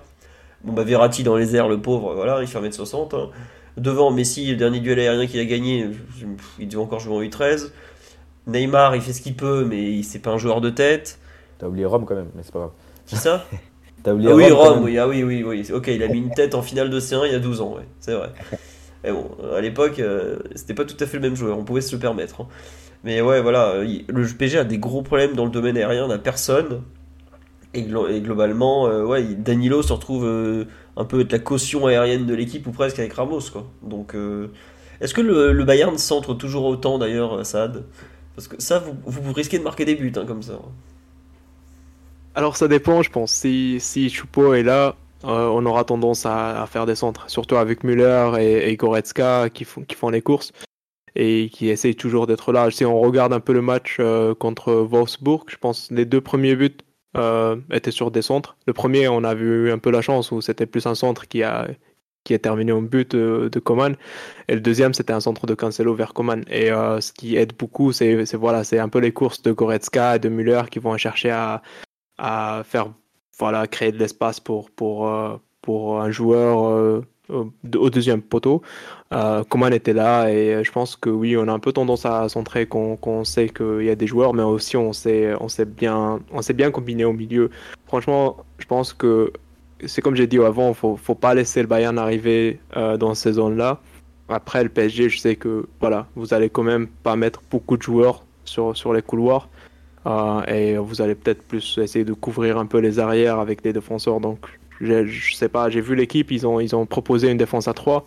Moi, j'ai plus Ouais. tendance à, à voir euh, Galtier commencer avec une défense à 3 pour nous euh, bloquer un peu euh, au couloir parce que sinon, t'as as Coman en 1v1, c'est un peu chaud. Davis aussi. Alors, on a tenté la défense à 3 ce week-end pour contrer Monaco, ça a été un carnage euh, sur les côtés. Donc, je pense que Galtier va plutôt rejouer à 4 parce que justement, le, dans l'idée de Galtier, de ce qui se dit, c'est que ils veulent doubler les couloirs avec euh, bah, Nuno à gauche, Hakimi à droite et deux joueurs devant pour les aider pour éviter les dédoublements de Davis et de, et de Cancelo. Donc, euh, bon, à voir. En tout cas, on n'est pas très bien parti, on va pas te mentir. Voilà, ça. Euh, Non, mais mais j'avais juste une question. Si c'est Danilo, du coup, euh, en défense, euh, vous, vous voyez qui en tant que milieu défensif? Alors, si Danilo joue en défense, au milieu, tu auras Verratti forcément, qui est le seul intouchable du milieu, et soit Vitinha avec lui, soit Ruiz. Euh, Peut-être plutôt milieu à 3 à ce moment-là, parce que Vitinha Verratti euh, derrière, euh, bah, tu, peux, tu, tu, tu gagnes pas beaucoup de duels au milieu de terrain, quoi. Enfin, surtout Vitinha d'ailleurs. En début de saison, quand on jouait encore 3-4-3 vraiment, c'était Vitinha Verratti, mais les, les bonnes équipes savaient nous faire re- reculer sur le terrain jusqu'au moment où Vitinha et Verratti étaient collés à la défense. Et donc, tu avais, de l'espace en gros devant, tu faisais ta petite tambouille, hop, tu pouvais décaler sur les côtés, ou tu pouvais tirer loin, ou ce genre de choses. Quoi. Si on refait ça demain, et je pense qu'on fera pas ça demain, tu auras des positions de frappe à 20-25 mètres pour Kimmich et Goretzka qui vont être monstrueuses. Donc le Bayern euh, va en profiter évidemment. Et c'est pour ça que j'imagine pas trop le PSG faire ça. Mais aujourd'hui, c'est tellement dur de définir ce qu'est le PSG en termes de volonté tactique, en termes d'organisation, de tout, euh, que tu... honnêtement, j'aimerais pas être l'analyste vidéo du Bayern. Déjà parce qu'il doit regarder nos matchs et c'est une horreur. Et en plus, pour faire un rapport ensuite à Nagelsmann, c'est infaisable. Le PSG est un tel bordel individuellement et collectivement qu'aujourd'hui, on est incapable de dire comment on va jouer. Mais vraiment, hein, je pense que le PSG est une des équipes les plus dures à scouter d'Europe. Non pas qu'on est spécialement bon, mais qu'on est impossible à résumer. À chaque match, tu as une histoire différente. Bon, non, depuis un mois, il y a quand même une, continuité, c'était qu'on est nul. Mais euh, sinon, en termes d'organisation, de qui va jouer comment, qui va jouer où, comment on va se déplacer les uns par rapport aux autres, tous les matchs, ça change. Bah, tu t'écoutes pas le podcast et c'est normal, tu es supporter du Bayern et tu vas pas t'infliger deux heures sur le PSG tous les lundis soirs. Mais à, toutes les semaines, on, on camoufle les pistes, comme on dit sur les lives. On camoufle tout, nous. hein. Le plan de jeu est camouflé. Les bons matchs, ils sont camouflés. Les bons joueurs, ils sont très très camouflés en ce moment. Donc, euh, non, c'est vrai que le rapport de scouting est simple sur un point le PSG ne court pas beaucoup. Ça, c'est sûr, on court pas beaucoup. Mais sinon, comme on dit sur live. On est absolument illisible pour l'adversaire, vraiment quoi. Moi, ça m'avait choqué à quel point vous avez pas assez couru contre Marseille. Franchement, c'était, je pense, l'un des premiers matchs que j'ai vu du PSG depuis, depuis la Coupe du Monde. Et j'étais limite choqué. Euh, je sais pas, ça a été tellement. euh, Enfin, il y, avait personne en fait qui faisait assez l'effort pour, pour presser. Et, contre... et voilà, quand vous étiez pressé, c'était c'était une galère pour vous de, de pouvoir relancer et tout. C'est pour ça que je me disais, pour moi, je vois mieux Danilo au milieu de terrain parce que sinon, bah, vous perdez beaucoup en termes de physique. Enfin, euh, Verratti, euh, Vitina contre Goretzka, ça va être, ça va, ouais, ça va faire mal, je pense. Bah déjà contre Ver- Vertou et Rongier on se fait manger alors contre Goretzka et Kimmich ça va être un carnage c'est sûr. Mais ouais non euh, globalement euh, le PSG tu vois par exemple le Bayern qui a une culture euh, un peu bah, très germanique forcément où t'as en Bundesliga t'as quand même pas mal de duels sur les côtés t'as des centres t'as de la vitesse ça va d'un but à l'autre tout ça tout ça le PSG le duel on a des, chiffres de, duels gagnés qui sont catastrophiques en en tout cas pas terribles la plupart du temps les courses n'en parlons pas. Les centres, on les défend pas très bien. Bon, c'est peut-être pas ce qu'on défend le plus mal en ce moment, pour te donner une idée. Mais c'est vrai que dans l'opposition entre les deux, t'as d'un côté un Bayern très Nagelsmann, très, très carré, assez méthodique malgré tout, un peu organisé. Et nous, c'est vraiment l'équipe la plus anarchique qui soit. Faut, faut quand même en avoir bien conscience. Et c'est pour ça que je dis que j'aimerais pas être l'analyse vidéo du Bayern. Parce que le pauvre, il va se pointer dans son petit bureau de Nagelsmann, il va faire Bah écoutez, euh, je suis désolé. euh, c'est le bordel cette équipe. Il n'y a pas d'autre mot. Ils ont du talent forcément, qu'ils ont quand même des, joueurs de folie, mais c'est illisible collectivement.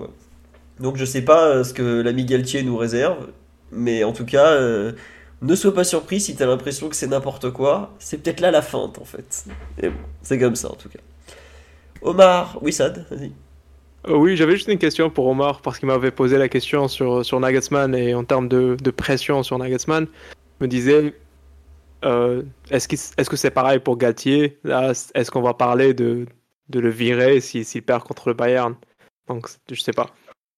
Euh, écoute, moi j'ai moi j'ai une vision un peu radicale de la chose. Moi j'ai l'impression que Paris est en train de vivre la situation que vivait, je crois, Chelsea en 2012, avec une mauvaise série, un huitième de finale possiblement raté, qui ont engendré le licenciement de Villas-Boas. C'est pas trop les habitudes de la maison, mais en termes de contenu euh, et navré, je pense que c'est une question qui serait légitime si Paris passait très à côté de, de la rencontre demain et limite à hypothéquer le résultat, tu vois.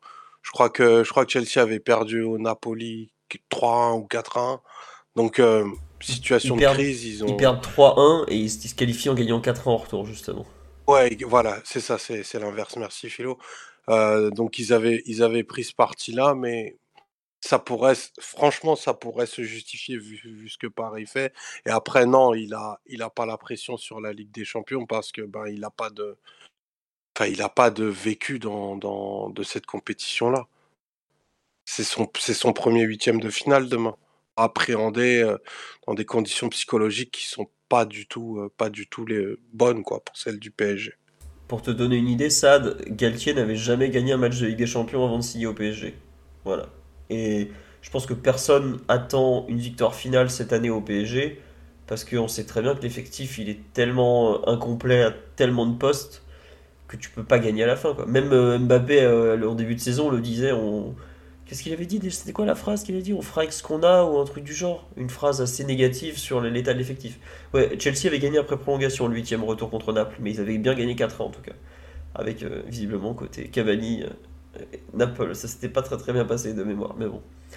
Voilà un peu pour te répondre. Et Galtier, il n'y a pas de rumeur sur un licenciement aujourd'hui, mais tu as perdu à Marseille. Tu t'es fait déboîter à Monaco, parce que euh, t'as pas vu Monaco PG, mais on, a été encore plus mauvais qu'à Marseille, hein, je te préviens. Si tu perds demain soir, tu rejoues Lille dimanche, qui est une équipe très en forme, tu rejoues encore Marseille après, euh, peut-être qu'il sera le deuxième entraîneur, enfin le troisième entraîneur débarqué en cours de saison après euh, Comboré et Tourelle. Mais bon. Pour l'instant, en tout cas, il n'y a pas de rumeur sur ça. Et il a aussi la chance d'être euh, protégé par Luis Campos, qui est arrivé l'été dernier et qui a poussé pour sa nomination. Donc voilà. Voilà où on en est un petit peu. Quoi.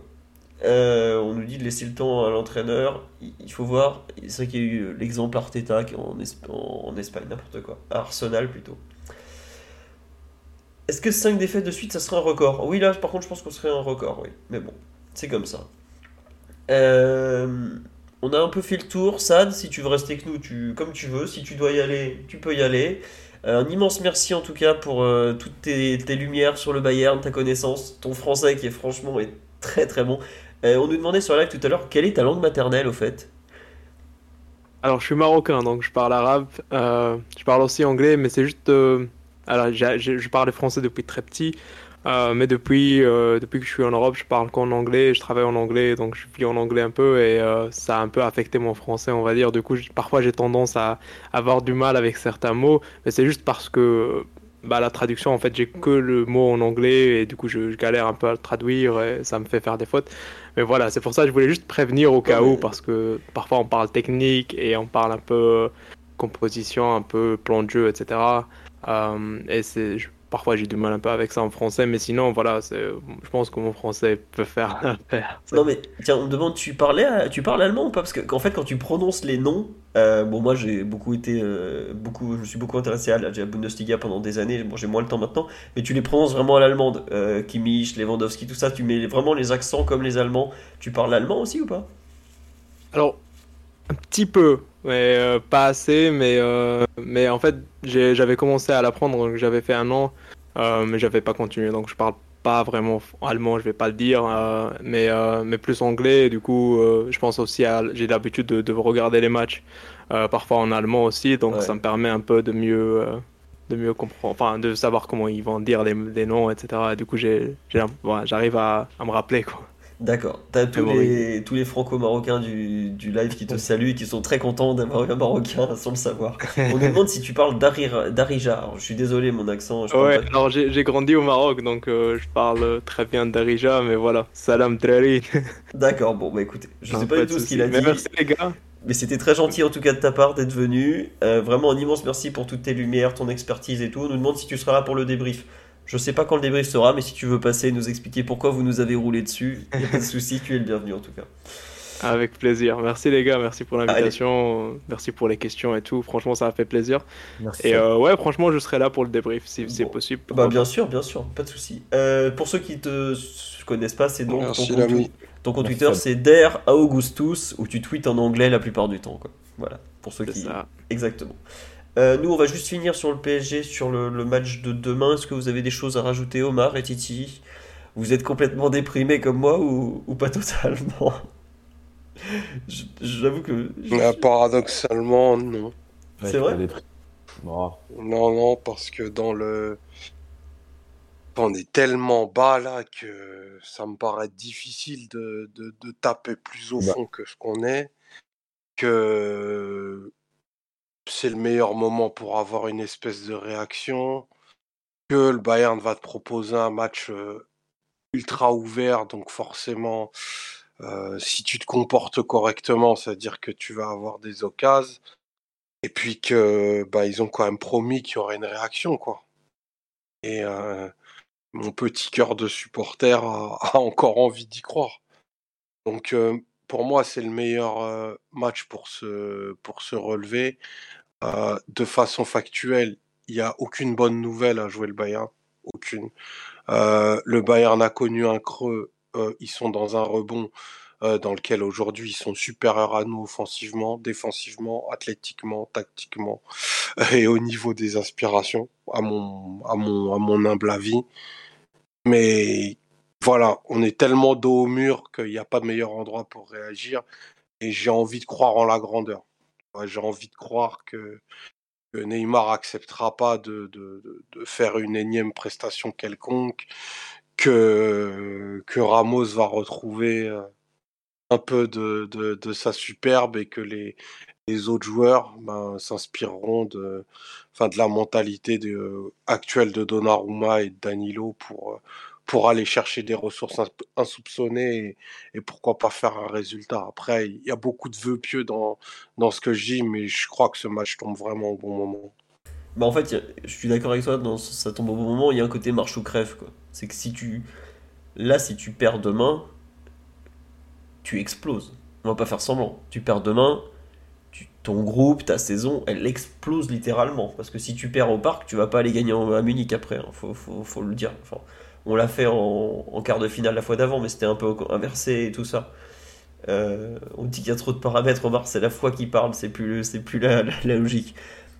C'est du foot, hein, d'un moment, si t'as pas la foi. Euh, c'est, vrai que c'est un peu un match euh, pour, nos joueurs qui, croient en des choses où qui marche pas d'un point de vue collectif normalement. C'est un peu la 1% de, d'espoir. C'est quoi là Je me souviens plus la phrase de Neymar. Aidez-moi, il est tard.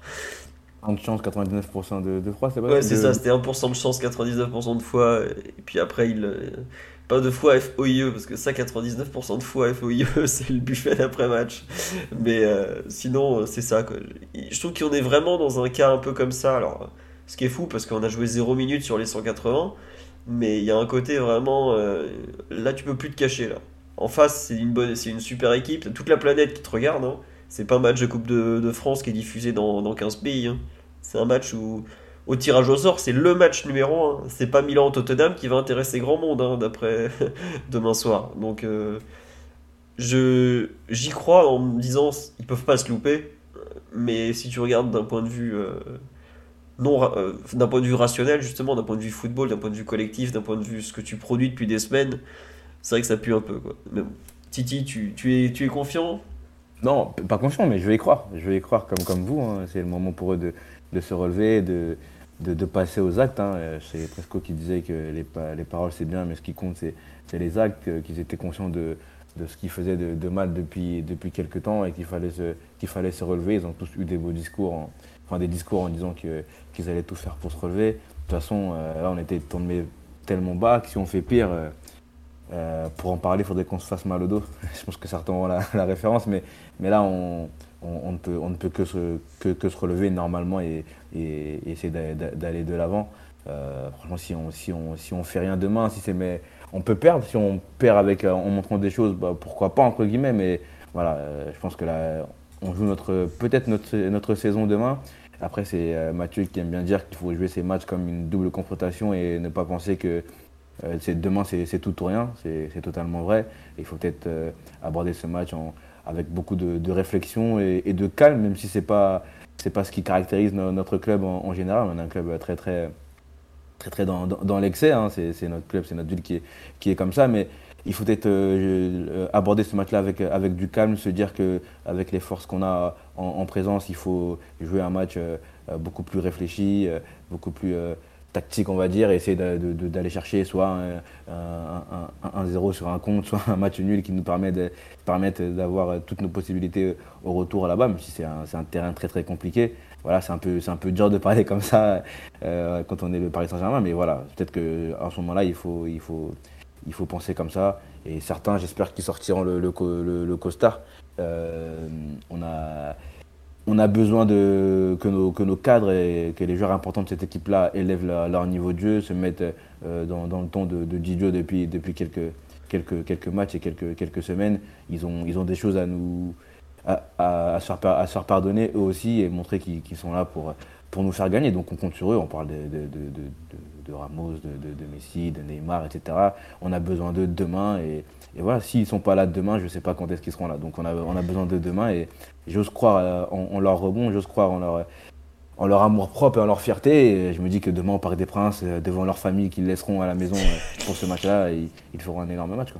Ouais, on se dit, même si on gagne, ce sera toujours la crise. Non, en fait, tu as raison ce que euh, ce que ce qu'aurait dit Mathieu, ouais, faut pas, faut pas faire n'importe quoi parce que c'est qu'un match aller. Il a raison, évidemment, parce que ça joue sur 180 minutes, pas sur 90. Mais je trouve que si tu rates déjà ton aller, tu te mets tellement en difficulté pour la suite que ça devient presque impossible. Quoi. Ne pas te suicider dans le jeu, pas prendre un rouge au bout de 5 minutes. si tu dois jouer 80, 85 minutes à 10, euh, enfin, ne pas, vraiment ne pas faire des, euh, d'actions stupides en gros. Mais pour moi, tu as quand même des joueurs où ils doivent donner plus. quoi. Enfin, j'ai mis Messi en fond, mais par exemple, un mec comme Messi, euh, si demain on se fait, on se fait humilier, tout ça, euh, il laisse quoi comme héritage à Paris, par exemple? Pas grand-chose. Hein. Euh, je pense au bout d'un moment que tu as certains joueurs. euh, je vois par exemple le, discours de Neymar en conférence de presse aujourd'hui. Très volontaire, euh, très concentré, pas là pour faire le débile. très bien. Mais après, il va falloir le concrétiser sur le terrain, quoi. Messi, pareil, je vois ces matchs. Enfin, c'est surtout à l'extérieur où il- des fois il, il est, pas là, où il y a rien, quoi. On peut pas se permettre d'avoir un joueur qui fait rien demain, quoi. Demain, il faut produire quelque chose, les enfants. Faut pas, faut pas se cacher. Euh, ils sont meilleurs que nous, je sais pas quoi. hein. Euh, il, faut, il, faut les poser sur le terrain un peu, même s'il n'y a pas que ça dans le football, que c'est, ça reste, quand on joue à nos derniers matchs, quelque chose de nécessaire. Mais il y a vraiment une envie à avoir et des choses à prouver quand même. Euh, j'ai pas envie de le voir rentrer tête baissée au vestiaire en regardant ses pompes à la, sur la 45e parce qu'on est mené 2-0 quoi. Euh, c'est vrai que la dernière fois que Messi a joué le Barça, il en a pris 8. Non, c'est pas vrai. Le Bayern, je veux dire. Non, il les avait rejoués après. Il en avait repris 3 à la maison et 3 chez eux. Mais bref, peu importe. Il y a vraiment, je trouve, un côté. euh, ils doivent faire quelque chose que j'ai rarement autant ressenti autour du PSG de QSI ces dernières années. Et je pense même que j'avais. Enfin, les matchs éliminatoires, c'est toujours particulier. Mais je pense que j'avais pas ressenti un truc pareil depuis, je sais pas, euh, peut-être même PSG Porto en 2012, vous voyez, où il y avait un côté. euh, là, c'est plus possible de se louper. Là, il y a un- ça va mal, c'était la crise d'ailleurs, exactement comme en ce moment. Euh, et il fallait réagir, il fallait faire quelque chose. Alors évidemment que le Bayern est bien meilleur que le Porto de l'époque et tout, voilà. Mais il faut, il faut qu'il fasse quelque chose. Il faut faire plus, il faut donner plus, parce que bah, t'as- t'es en dette par rapport au club, t'es en dette par rapport à tout le monde, quoi. Aujourd'hui, euh, tu dois des choses, tout simplement, quoi. Bon, bon. À suivre, on verra s'ils en sont capables. Titi, Omar, est-ce que vous voulez rajouter quelque chose? Euh, Sur le match Non. de... Oui, Titi, non. Omar Non, non. je- toujours aussi optimiste. Donc, autant vous dire qu'on risque rien. Et puis, le grand retour de Frédéric Antonetti en Ligue 1 nous laisse penser que tout est possible dans la vie. Fred le magnifique. Voilà. L'UNECATEF ne, ne sombrera jamais. C'est la, c'est la conclusion du jour. Non, non au BCBG. voilà. Allez, sur ce, je vous souhaite un très bon match à tous. Il y a, on me dit, on dirait le podcast de veille de PSG Liverpool. Il y a un peu de ça, c'est vrai. C'est pas faux. Effectivement, très très dos au mur ce jour-là. Encore plus que, que demain, je pense. Euh, je vous dis, rendez-vous demain. Je ferai un live d'avant-match euh, autour de 20h20, 20h30 pour me parler compo, parler de trois trucs comme d'habitude. Le podcast de débrief, je sais pas trop quand il sera, puisque contrairement à Marquinhos, on abandonne nos familles les semaines de Ligue des Champions. Je sais pas quand est-ce qu'on va les voir, mais on fera un podcast de débrief, je vous le promets. Peut-être que Sad reviendra. La Saint-Valentin, on la fêtera quand on aura le temps, et puis c'est pas très grave. Et en tout cas, on vous remercie énormément pour votre fidélité. Vous avez été même un moment plus de, plus de- plus de 500 pardon, pour écouter Sad, donc c'était vraiment super cool. Et en plus, c'est commercial. Voilà, comme ça, voilà. Pas nous, hein, la fin de Valentin, je parle. Nous, on n'est pas trop dans le commerce. hein. On gagne pas grand chose. Mais bref, à la guerre, la avec Totov, comme on me dit. À très vite, bonne soirée à tous, encore merci pour tout, et puis je vous upload tout, ce- tout ça sur le- les, euh, les diverses plateformes pour ceux qui ont raté des bouts. A bientôt, gros bisous à tous, et ah ouais, encore merci à Oral B2 et au styliste du son, ainsi qu'à Maxou1 pour les subs en- pendant que Sad était en train de parler tout à l'heure. Gros cœur sur vous, en plus vous êtes des récurrents, je vous vois dans les commentaires, ça fait super plaisir. A bientôt, bisous Allez, bisous, longue vie à l'open source. Bisous, allez Paris et faut y croire les gars. Faut y croire. hein.